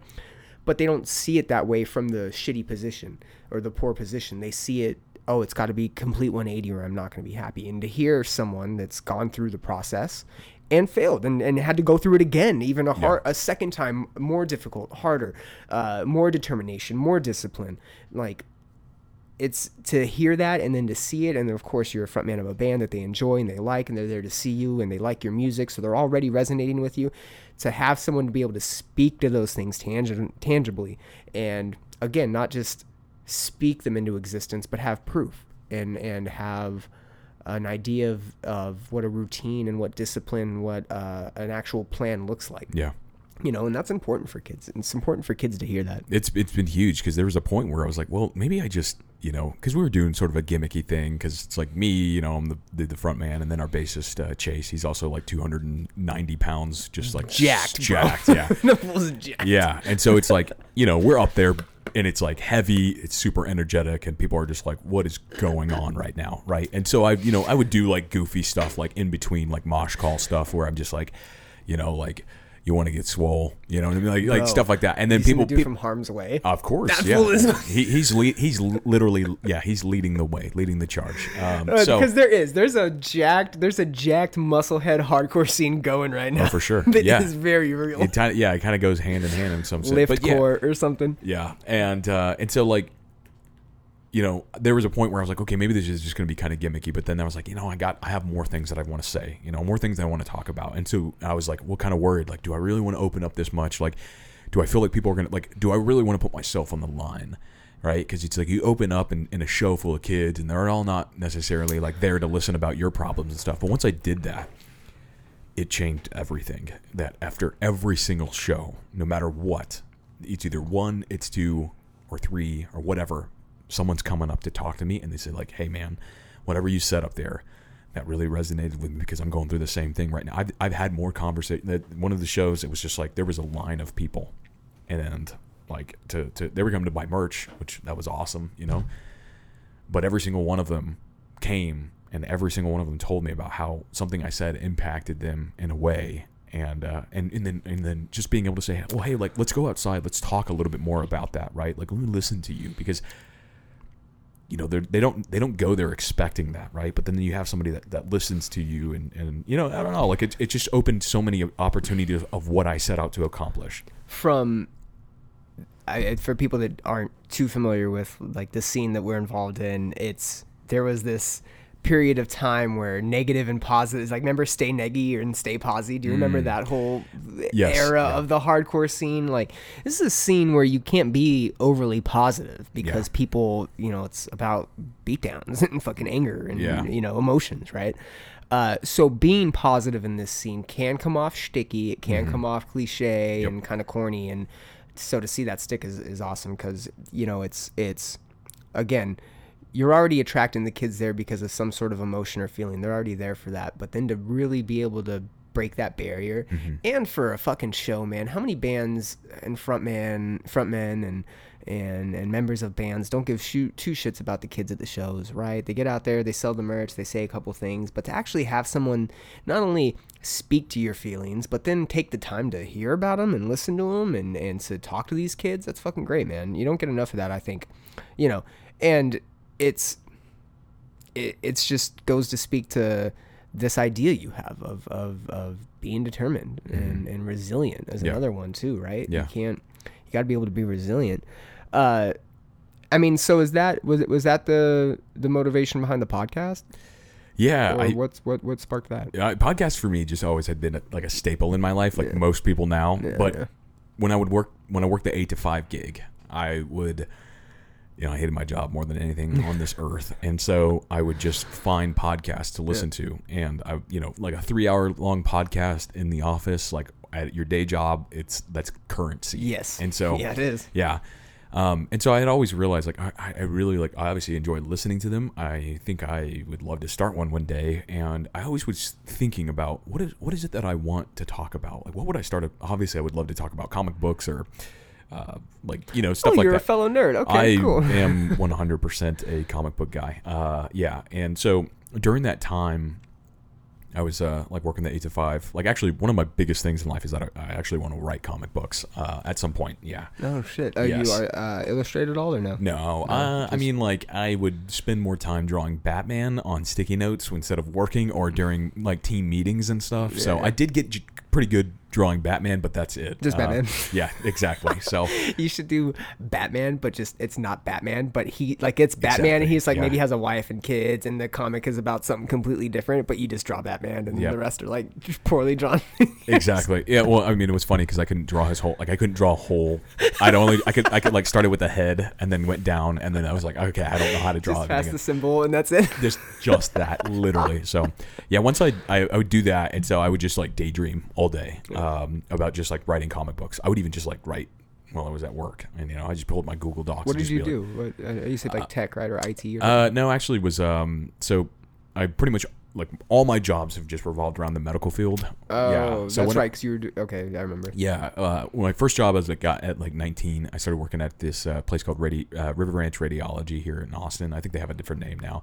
I was doing like X-ray clerical work as a temp job. I ended up working really hard and kind of just like doing that cool thing where you're just like I because I never went to college. And uh, so I just worked and then like the um, like management or whatever was just like hey the people here really like you. You work really hard. You have a really great attitude. Do you want to come work in the office and do things that you've never understood or heard of or whatever? And so i finally was like yeah i, I did that. So i did that and then i worked in um, basically worked there for a couple of years and then worked at a family practice office doing like the um, pretty much the same thing but also like billing and, and like administrative stuff Yeah. and then left that and started working at this other place uh, which was like a third party billing company and uh, towards the end of that, I was working like uh, collections on the phone because they're like, "Hey, you're really good on the phones. Like, you want to collect money and whatnot." And so um, I did that. But yeah, I was like mainly just sitting at a desk and being like, "Okay, panel one, Batman walks into a room."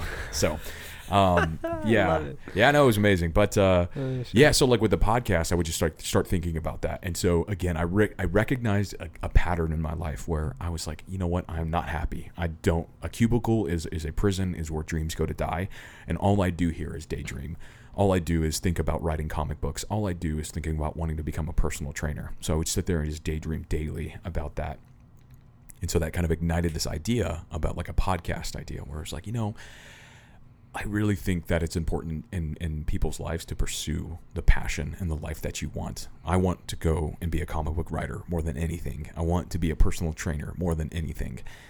And I owe it to myself to do that. And so I started was like thinking about it and it's like, man, you know what? That'd be a really cool podcast idea is just to talk to people who are passionate, who share that same thing, or just to say, you know what, working in a cubicle, that's not me. Instead, I'm gonna get off work and get onto work onto something else. Like kind of the entrepreneur mindset. Yeah. And so my idea originally, which was like a couple years ago, was thinking I want to talk with people who are like similar to me, right? Similar in that passionate mindset, but also just like maybe the people who are doing things now, right? The entrepreneur who's who's only been doing it for a year, right? Mm-hmm. Before they they before they because obviously you hear podcasts of people who are just like, yeah, I started the company 20 years ago, and and you know it what I'm blew saying. up, and I'm fucking rich. I have a yacht. Yo, check out my podcast. But it's like, what if you could hear people who are in the process of it, right? Who are who are who The just failed, yeah, who just failed last week, right? Mm-hmm. Or who are afraid to take that next risk. What if you could hear that? And so that was kind of my thing where I was like, I would love to do that. And then that way, when people listen to it, you can ignite that same passion in the person who's working in the cubicle,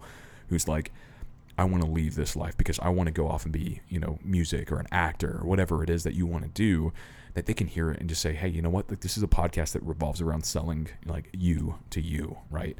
And so like it, it definitely changed. It's not so much about that, but in reality, that's kind of how it started. And so like obviously the big thing that pushed me the most was again the weight loss, but also overcoming, you know, 2019 for me, which was like that self deliberate focus. So it's like, yeah, it, it is revolved around um, self improvement, right? Knowing how to be better every single day.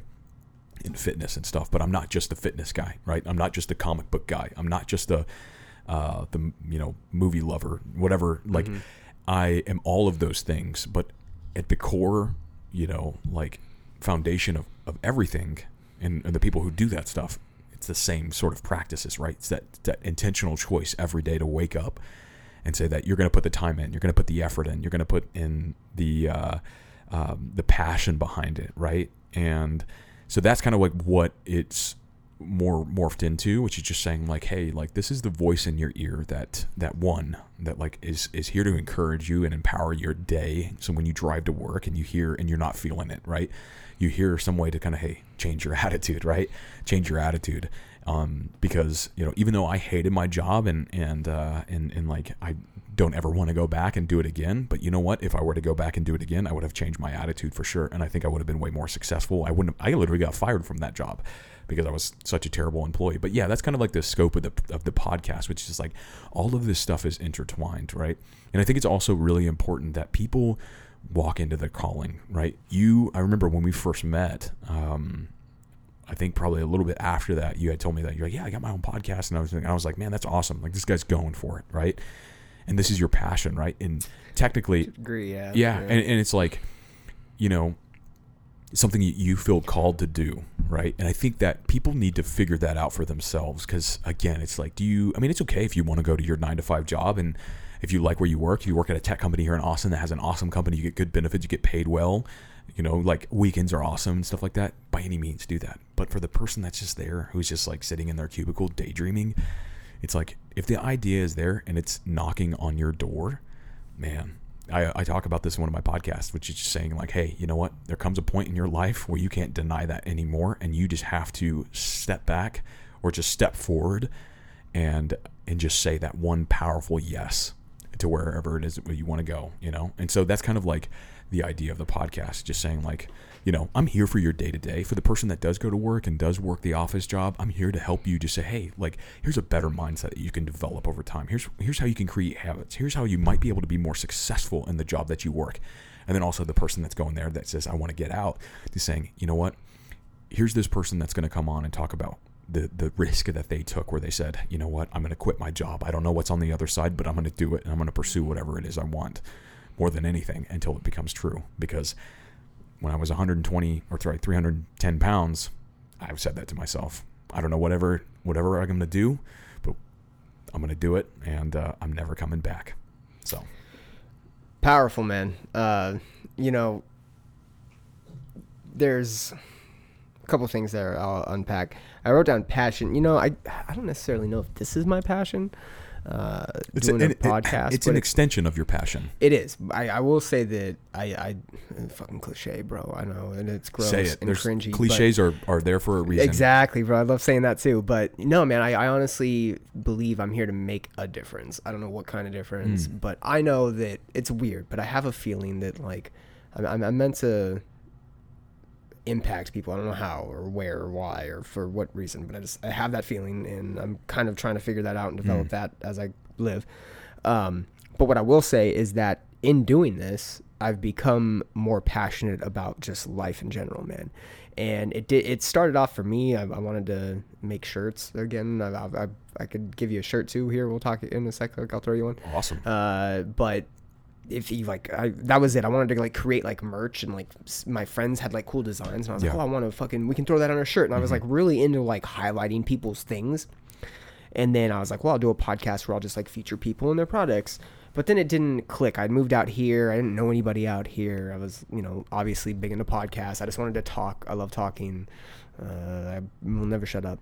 Uh, very like idea driven and like creative. And Yeah. I just try to like stay busy. I've fucking loved music growing up. Um, fitness has definitely become a passion of mine. But if anything, this has given me the ability to um, understand life better and, and, and the purpose of the podcast had, had morphed into that's why it's called common chaos to just i understand the balance to life it's a lot of fucking chaos man it's a lot of bad shit it's a lot of you know i watched a video of a dude kill his neighbors because they were shoveling snow into his yard like mm. fucking gross shit right i understand that that's life and like that, that those things happen and slavery and fucking countries and just being blown up and terrorism and like I know the world's a fucking bad shitty place, bro. I also understand that there's order that's necessary and there's just it's a there's good and there's bad. You take it both, right? And you for me, understanding that and understanding that I'm not you know, man, I, I had victim mentality, the whole world against me. I was a loser. I was fat. I was fucking hated life. Uh, you know, a very negative, anti positive person, anti progress, you know.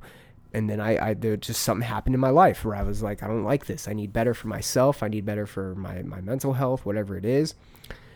And along that journey, I realized that there's good and bad, and you have to take both. And it's not how it's how you respond to it, really. And that's the only balancing tool that there is, right? Like there's chaos on this lever, there's order on this lever.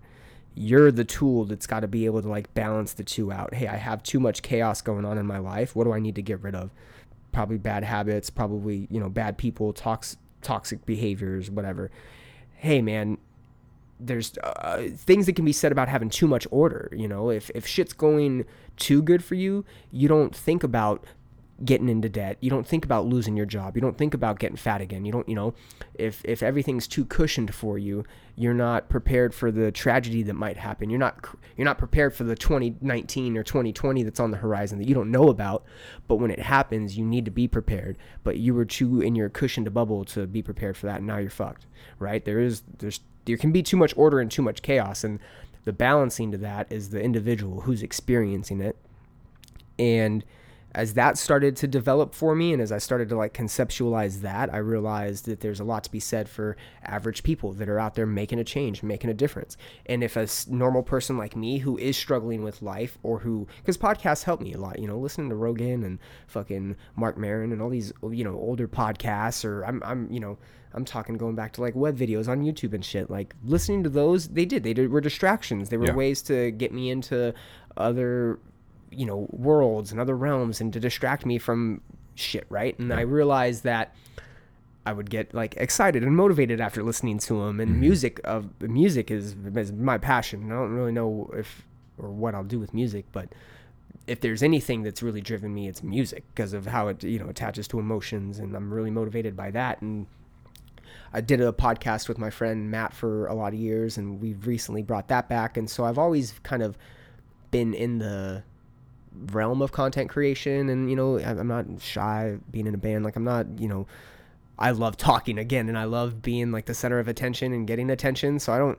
This kind of comes naturally, right? And so it just seemed like, hey, if I, if I'm able to at least share my experiences, and then with my connections and who I know and the relationships I'm able to build because I am the way I am, and I can then share other people's stories. So I'm now it's gone from like highlighting people's talents to being able to showcase people. Like if I can get someone on the show and they can talk about their life and their journey and it can resonate with people and change their lives, like podcasts have done for me and like music has done for me and like people I know have done for me. I've had great mentors come into my life and great people come into my life that have helped me change. Then I can at least do that. I can at least try to help people. And uh, I'm a manager, right? And I'm a sales manager. And so my company is real big on leadership. Like, and being a leader isn't just being a manager. It's about setting examples and leading leading by example Yeah. and being inspirational and motivational and attention to results and there's all these different competencies that I have to understand right and being a mm-hmm. leader and that's really changed my life too being put into a leader role and you know yeah, I could look at it and just say, well, I'm a manager, right? But my attitude about it is, no, I'm a leader. I have to show up every day in a good mood and in a good energy and in good spirits. So my team's not in a bad attitude. So when they show up, I give them high fives. Everybody's ready to go. If I if they show up and I'm down and I'm in a bad mood or if I'm shitty, how are they going to react to that, mm-hmm. right?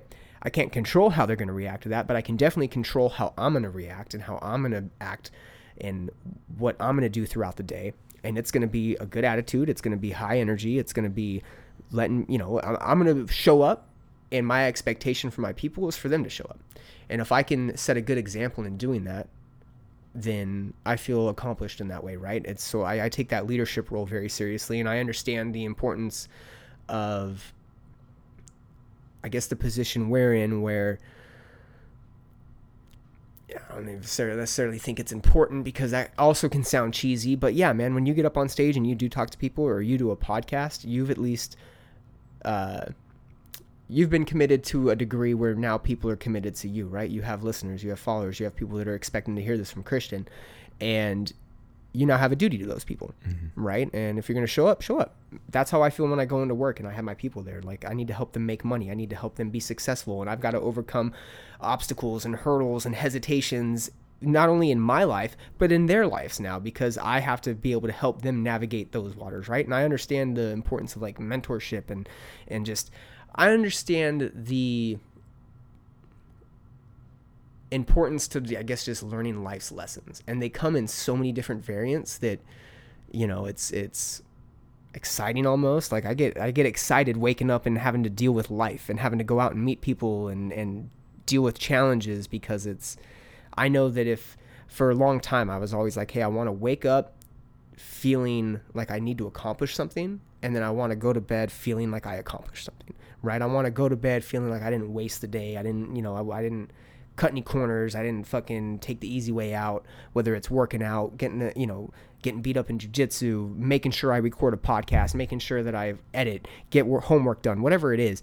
I need to have that sense of accomplishment and that I think has come with being able to um, just see real change and, and, and understand what accomplishment is, however small it may be. Losing one pound, losing a hundred pounds, losing, you know, getting a better job. Like you said, you were your attitude. If you had to go back to your job that you were in, you would change your attitude about it, which is again what we started talking about attitude is so fucking important because you hated the job i've been in a job that i've hated before but was my attitude shitty fuck yeah it was i showed up hating it so what's my output gonna be what's my ethic gonna look like? It's gonna suck right? I don't i don't like that. I don't like that version of brian. That version of mm. brian was a shitty version of brian and didn't get shit done and mm. thought real bad about himself and other people. Yep. I don't like that version. Mm-hmm. And as annoying as I am, fucking be positive and fucking show up. Like, hey, I understand that you can't be positive 100% of the time, but you can choose to have a reaction and a response that doesn't promote negativity or doesn't promote toxicity or doesn't promote this uh, bleak outlook, right? You can always have a perspective that allows there to be a little bit of room of hope or whatever it is. You know, it doesn't always have to be doom and gloom. And I think a lot of people uh, only see things in doom and gloom, you know. And I guess to wrap up a long talking segment, but yeah, that's what the podcast originally kind of came from. And that's where I feel like if I can do anything, it's to just help people grow in whatever ways they need to grow. Yeah. And I think that that's best learned from like real experiences, real tangible. You know, you are someone that if they go to your page and they go to your social media or listen to your podcast can sit there and, and that's why people resonate with you. That's why you are able to grab people's attention through your your show or through performing live is because you're not bullshitting. You're not sitting back behind a microphone and speaking non-truths because you do understand what failure looks like. You do mm-hmm. understand what hard work and ethic looks like and what or a hard work ethic looks like and what being accountable, self accountability, holding yourself accountable. You have to hold people accountable for being lazy. Yeah. I have to hold people accountable for fucking showing up late for work. Like Sure. it's hard to hold other how can you hold other people accountable and be that positive light and that voice in other people's lives if you mm-hmm. can't do that yourself. Right. And I think that's why people gravitate towards people like you mm. because they can sit there and go, "Hey, this guy's disciplined. This guy understands what what it takes and it's it, apparently he's dealt with what I'm dealing with because he's he's saying he has and well he looks like he has I, I can see the fat picture and now i see the skinny christian oh shit i guess i maybe i should fucking listen to him you know Yeah. i don't know where i was necessarily No, no, going man, with that yeah, but uh yeah. you know it's it's uh and that's what you do man and and to sum that up i think that you're uh you're valuable in that and it shows right Appreciate it, man. and Thank that you. that comes from uh comes from the work uh so what's next for you what do you think is is on the horizon what's 2022 look like for you Uh, really quick, I want to comment on your on Oh, you. yeah. Oh, yeah, go, All go, right. go. So one thing is, uh, I think it's I think it's cool for people to hear you kind of go into the dialogue, right, that you just went into about yourself, because I think I don't know how you know if they all know that about you, and and just because you just kind of sort of collected everything that you are in into that Okay. sentence, right? Which is awesome because people are going to hear that and be like, "Man, this dude has done a lot, right?" And you talk about it like, "I'm creative," right? You are creative, and you're also somebody who's actionable, who just says, "I'm going to do what I love. I'm going to step into that. I'm to." You're doing everything that you set out to do, right? And I think people like that alone, right there, is already like. I mean, you're setting out what you what you set out to do, or you're doing what you set out to do, which is to like inspire people. And I think anybody who's listening to this right now can look at you and see how you've done things, your attitude, how it's impacted your life, where you're a guy that literally has so much experience under their belt doing not only just things in the creative realm, but also in the business realm. And sometimes doesn't go hand in hand. Creative people Oh, yeah. oftentimes don't belong in the business realm, but you've been able to do both. So that is a good testament to your life, man. Thank you, And man. that is that is awesome to hear. So Hey, yeah, I mean, and and to the attitude portion, real quick, because I will say that there's, I've had people say that or, or get on me about my attitude and like trying to be positive all the time, and and you know, but there's I just I, I see the positivity, like you said, you saw the fork in the road. You could go down the path of anxiety and, and depression, or you could go down the t- the path of productivity and and being on top of it. I see what negative looks like, and I see what positive looks like, and negative is just gross, man. Yeah. I don't there's there's gross things that come with that. I understand that there are going to be negative feelings, attitudes, vibes, and sometimes that's okay. Again, that's the chaos. But as an individual, you definitely have the power, I believe, to turn that knob to the order, to the positive side, because it's a mind shift, a mindset set shift, as Yeah. you called it earlier. And uh, and I appreciate those words, man. And I, you know, if anything, this I understand that I want to have a sense of fulfillment and accomplishment, and I know that, that at the very least, if if if it doesn't end up being the podcast or whatever, then I'm working towards figuring it out, Mm-hmm. right? And even with you, I know you say fitness is the long term. You you it, it is lifelong for you, right? Let's say in five years it's not. Let's say in six years you are on a different path and a different journey. Yeah. That's not to say that the fitness didn't play its role that it needed to play for you, Yeah. right? That's not to say that, you know, even though your ideas of what your journey are, what they are now, that can morph, that could change. You know, at the very least, at the very least, you're following something now that's making you happy. Yeah. It's fulfilling. It's serving its purpose, and you are becoming a better person because of that. Yeah. It could change tomorrow. But the fact is, you're on the, I guess, the right path now, right? I don't necessarily think life is a starting and a finish. Like, I don't think it's a, stepping stones race, kind of right? it. Yeah. Yeah, I think it's a it's a map. You can take this path, you can take that path, you can come back and repeat and go this way now, or and fucking do it again a different way. Mm-hmm. Yeah. It's just uh, there's no set in stone way to go about it, but there is something to be said for people that aren't even making the motions, whatever that is. They're not trying, they're not thinking, they're not being retro or introspective, they're not challenging themselves, they're not being challenged, whatever it may be. And uh, you know, sometimes for people it's hitting rock bottom to realize that. Yeah. Sometimes for people it's seeing an example. Sometimes for sometimes people don't figure it out, which sucks too. Yeah. You know, that that does suck. It does. Yeah. Um, But to answer your question, kind of on like what's uh, next Yeah. on the radar, um, I think it's probably just like I don't know, because I mean, like I don't necessarily have like New Year's goals and Mhm. stuff, but it's just it's just the same thing. It's just expanding on the same things. That's how I that's how I look at it right now. You know, like the podcast is something that I I think is uh, has been really awesome. Just having been doing it for a year and just with even in the first couple months of dropping it and just having the you know that here, let's plug it too. So the Max Effort podcast. yeah max effort podcast Where can they find it? uh, you can find it pretty much anywhere you listen to podcasts i'm pretty sure yeah Cool. So Apple Podcast, Yeah. Spotify, Mhm. Stitcher, iHeartRadio. yeah Uh, social medias for it. What are they? uh, i actually don't have i never created like an instagram Is it just a life coach? yeah one that you just have? life coach is x life coach x is is uh, my instagram i mean i think i have like a link that you can find it on there but yeah max effort podcast you can look it up there. Uh, but yeah i mean like you know just sometimes when you when you're like i know this is what i want to do right? You have that passion that you want to do it. And when you do it it's like okay like you know i talk about it uh, even in the podcast just saying like i was nervous to put it out obviously like anything right? Once i put it out. I just set like real expectations for myself. Like even if it's just one listener, even if it's just one, like don't get discouraged by numbers or whatever metrics. Same thing with like stepping on the scale. Like, What's you the can't- goals? You can't. Yeah, Yeah. exactly. What's my Are you intention doing it with for it? the number or are you doing it exactly. for the purpose? if the person listens to it and says, you know what, I feel better today Mm-hmm. after listening to that, I did my job 100% success rate.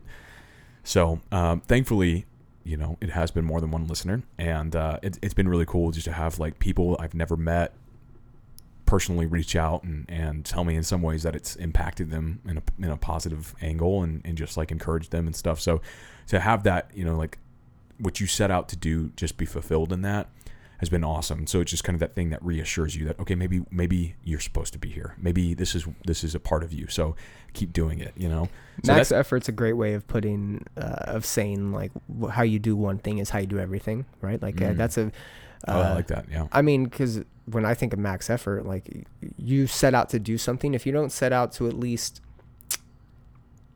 it's not to say that you're going all in, but when you put in, when you wake up and you go and you start your day, you're starting your day with the best intentions. I'm Yep. gonna give it my all. My Mhm.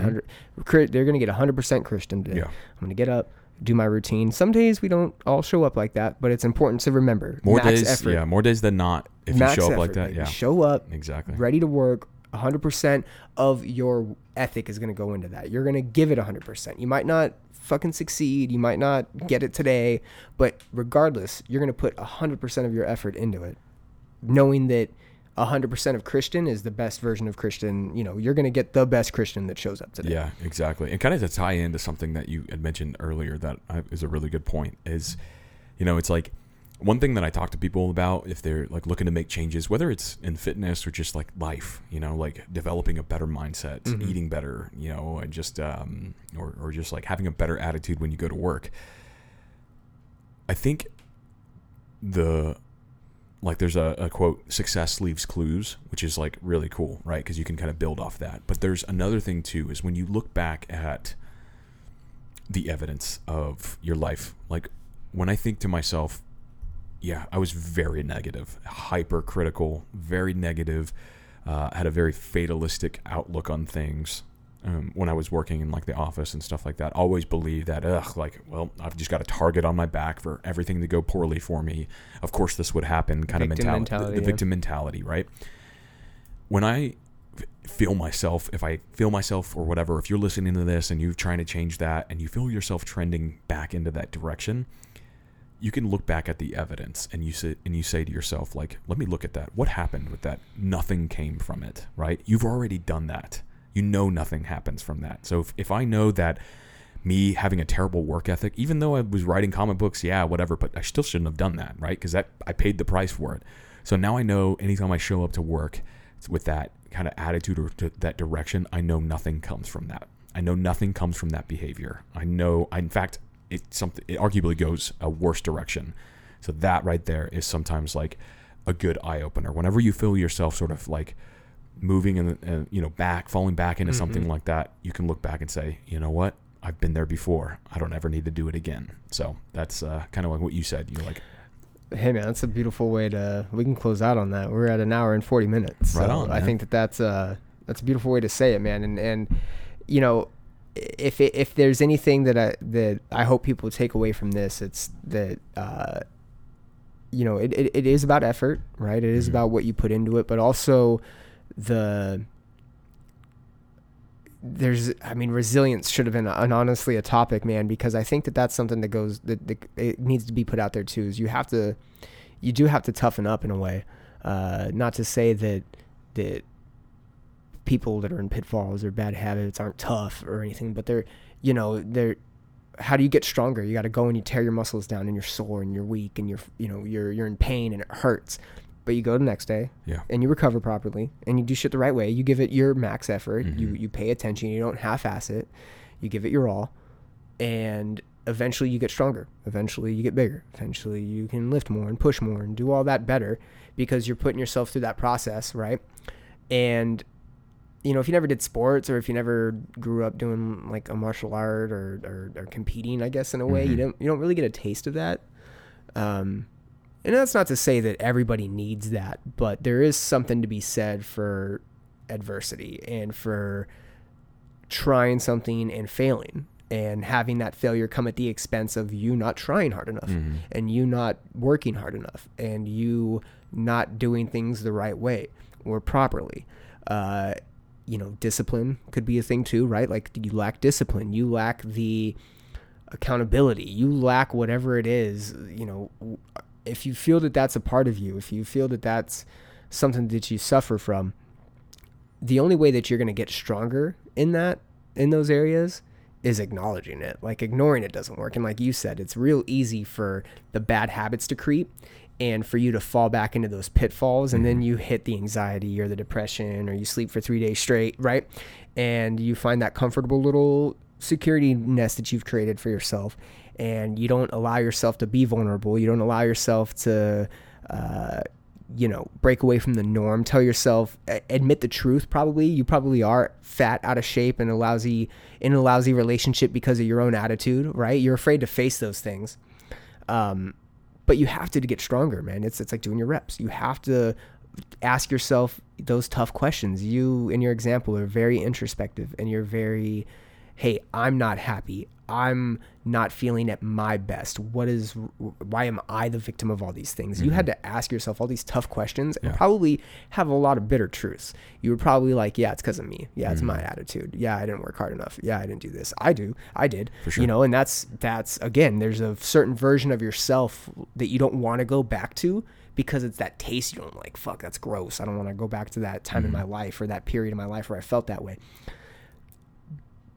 for people to really change though you kind of have to face those things head on which is hard you know Yeah. uh, so for people that are maybe reluctant to, to be introspective or afraid to, to be honest with themselves do you have something that you can recommend or do you have a way Mm. people can deal with that Mm.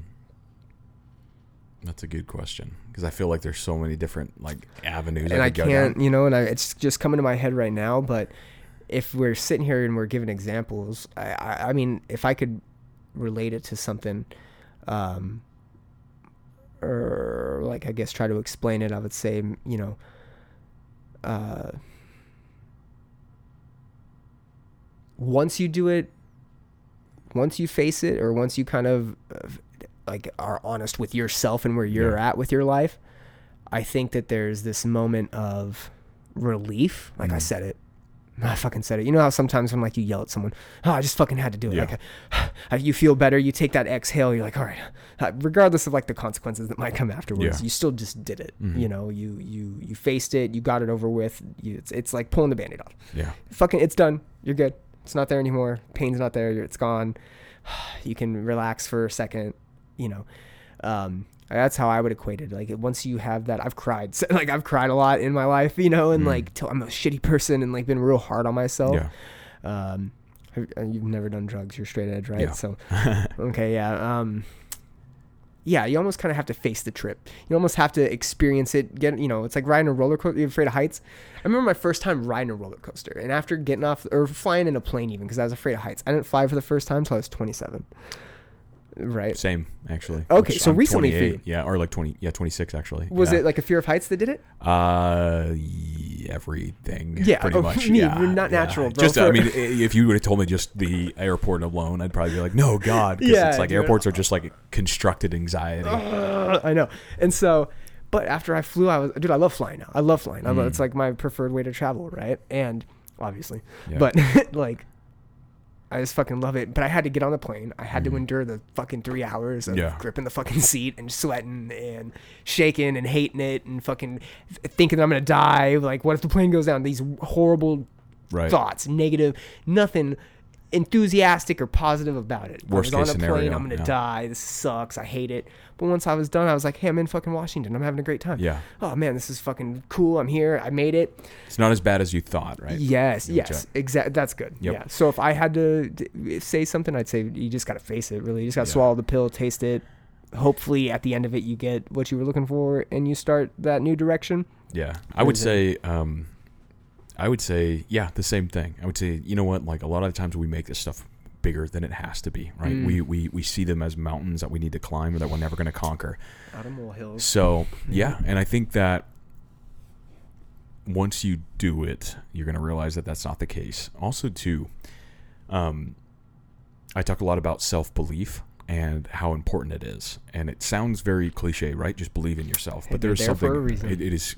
Yep. It is there for a reason because it is the most powerful thing that I think you can do. Because anybody who shows up to the gym that comes in and says, "Hey, you know what? Like, I want to be this person. I want to be the person that shows up every single day. I want to get this strong. I want to, you know, have these big biceps, whatever it is that you, that's driving. But then they come in here with the goal and the intention to do that. But yet the way they talk about themselves is saying like, yeah, I want to, I want to be someone who is in great shape. But you know what? I'm, I'm a I'm terrible. I have I'm a, I have terrible habits. I have I'm a I'm, I suck at this. I suck at that. Right. So there's these competing tensions mm. of of identity. Right. Can, c- almost competing outcomes of identity. There's a tension between the two. Right. So you have this intention, this desire. Right. The desired outcome, which is to be healthy, but your belief system about yourself is that you're you're incapable of that. So mm. if you look at that together, find out where find out where you want to go. And if you have any like opposing beliefs about that i think that that needs to change number one. Is just to say you know what? Like even though despite despite the evidence of how i've lived my life over these last couple years or months or whatever that i know that it i am capable of changing that right you start small and another thing too is just to be excited about the process because we hmm. know it's challenging, right? I think challenging it's difficult. You like, of course, it's hard. Losing 120 pounds was probably one of the hardest things I've ever had Oh, to do yeah. in my life, right? Getting going to the gym every day was one of the hardest things I had to do in my life, right? There might be something to be said for that because of how high you and me are on like positivity and like ethic and just, ju- Yeah. like you got to go out there. There might be something for the weight loss journey because it is, man. I was like 250. I was lost 80, 90 Oh, pounds. 100%. Yeah, like, and that's, yeah, dude, it's weird. You gross. You, you know, you feel gross about yourself. You Mm-hmm. feel like shit. Like you hurt. You know, it's a tough process. But Yeah. once you're on that other side, You realize, yeah. And so that's the thing is that like we know it's hard. You know it's hard, right? It's not going to be easy. And once you just click on that, there's no there's no there's no reason to focus on the difficulty when the difficulty is obvious. So to be excited about the process, you attach excitement there, right? You attach excitement to the things that you do. If I'm excited to to, to be the, a better version of my life, is my if my desired outcome is to live a healthier lifestyle, then every decision I make that's in line with that is just going to be it's an investment, right? So like I always say that because people come in again. I I feel like I have the best like kind of info because again I'm sitting there every single day with somebody new all day long where they're coming in and saying.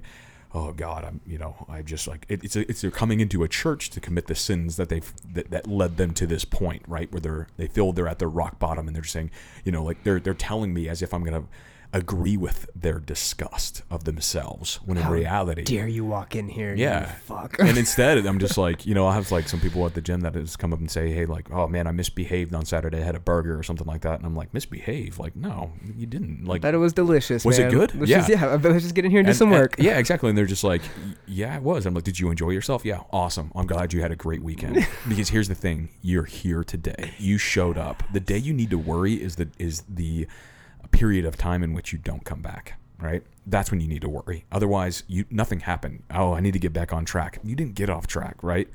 That's it. Like, Yeah, you have to. Yeah. What was the goal? Was the I mean like eh, because that's another thing too. Like oh, I ate a burger this weekend. Okay, cool. Like Yeah. if your goal was to weigh a certain amount by today, then you fucked up. But hey, you still showed up to I the mean, gym, like, you so you ate a burger. Yeah, it's like you could have been in a calorie deficit yesterday Yeah. and drank a bunch of water and woke up and had water weight And been inflate fine. the number on the scale. So, yeah, and that's that's like I mean it's it's big, you know, like there's a lot of like, you know, there's many directions, but that that's probably where I would say like a, a, a- you know, where I think people should start and it's just The like belief, man. That Yeah. was you. What did you say? You said believe. I mean, what resonated with me is Uh-huh. whether you believe you can or believe you can't. You're right, which is true, man. It's the Yeah. self belief. If I mean, if you believe you can do something, you're gonna at least start that process. Hopefully, if the Exactly. conviction's there. Mhm. Uh, also, the power of identity. I think I wrote that down when you were talking a second ago. But that is, man. I think people attach themselves to their bad habits or their bad behaviors, yes.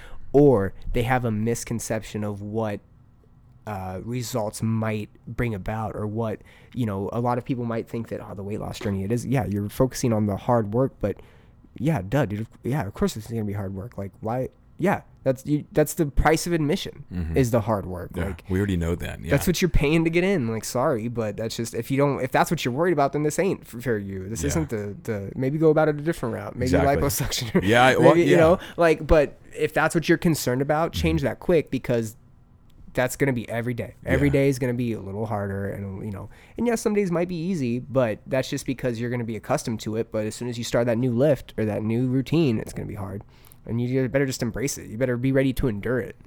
You know. exactly. Hey man, this was fucking great. An hour and fifty minutes. There we go. Um, All right.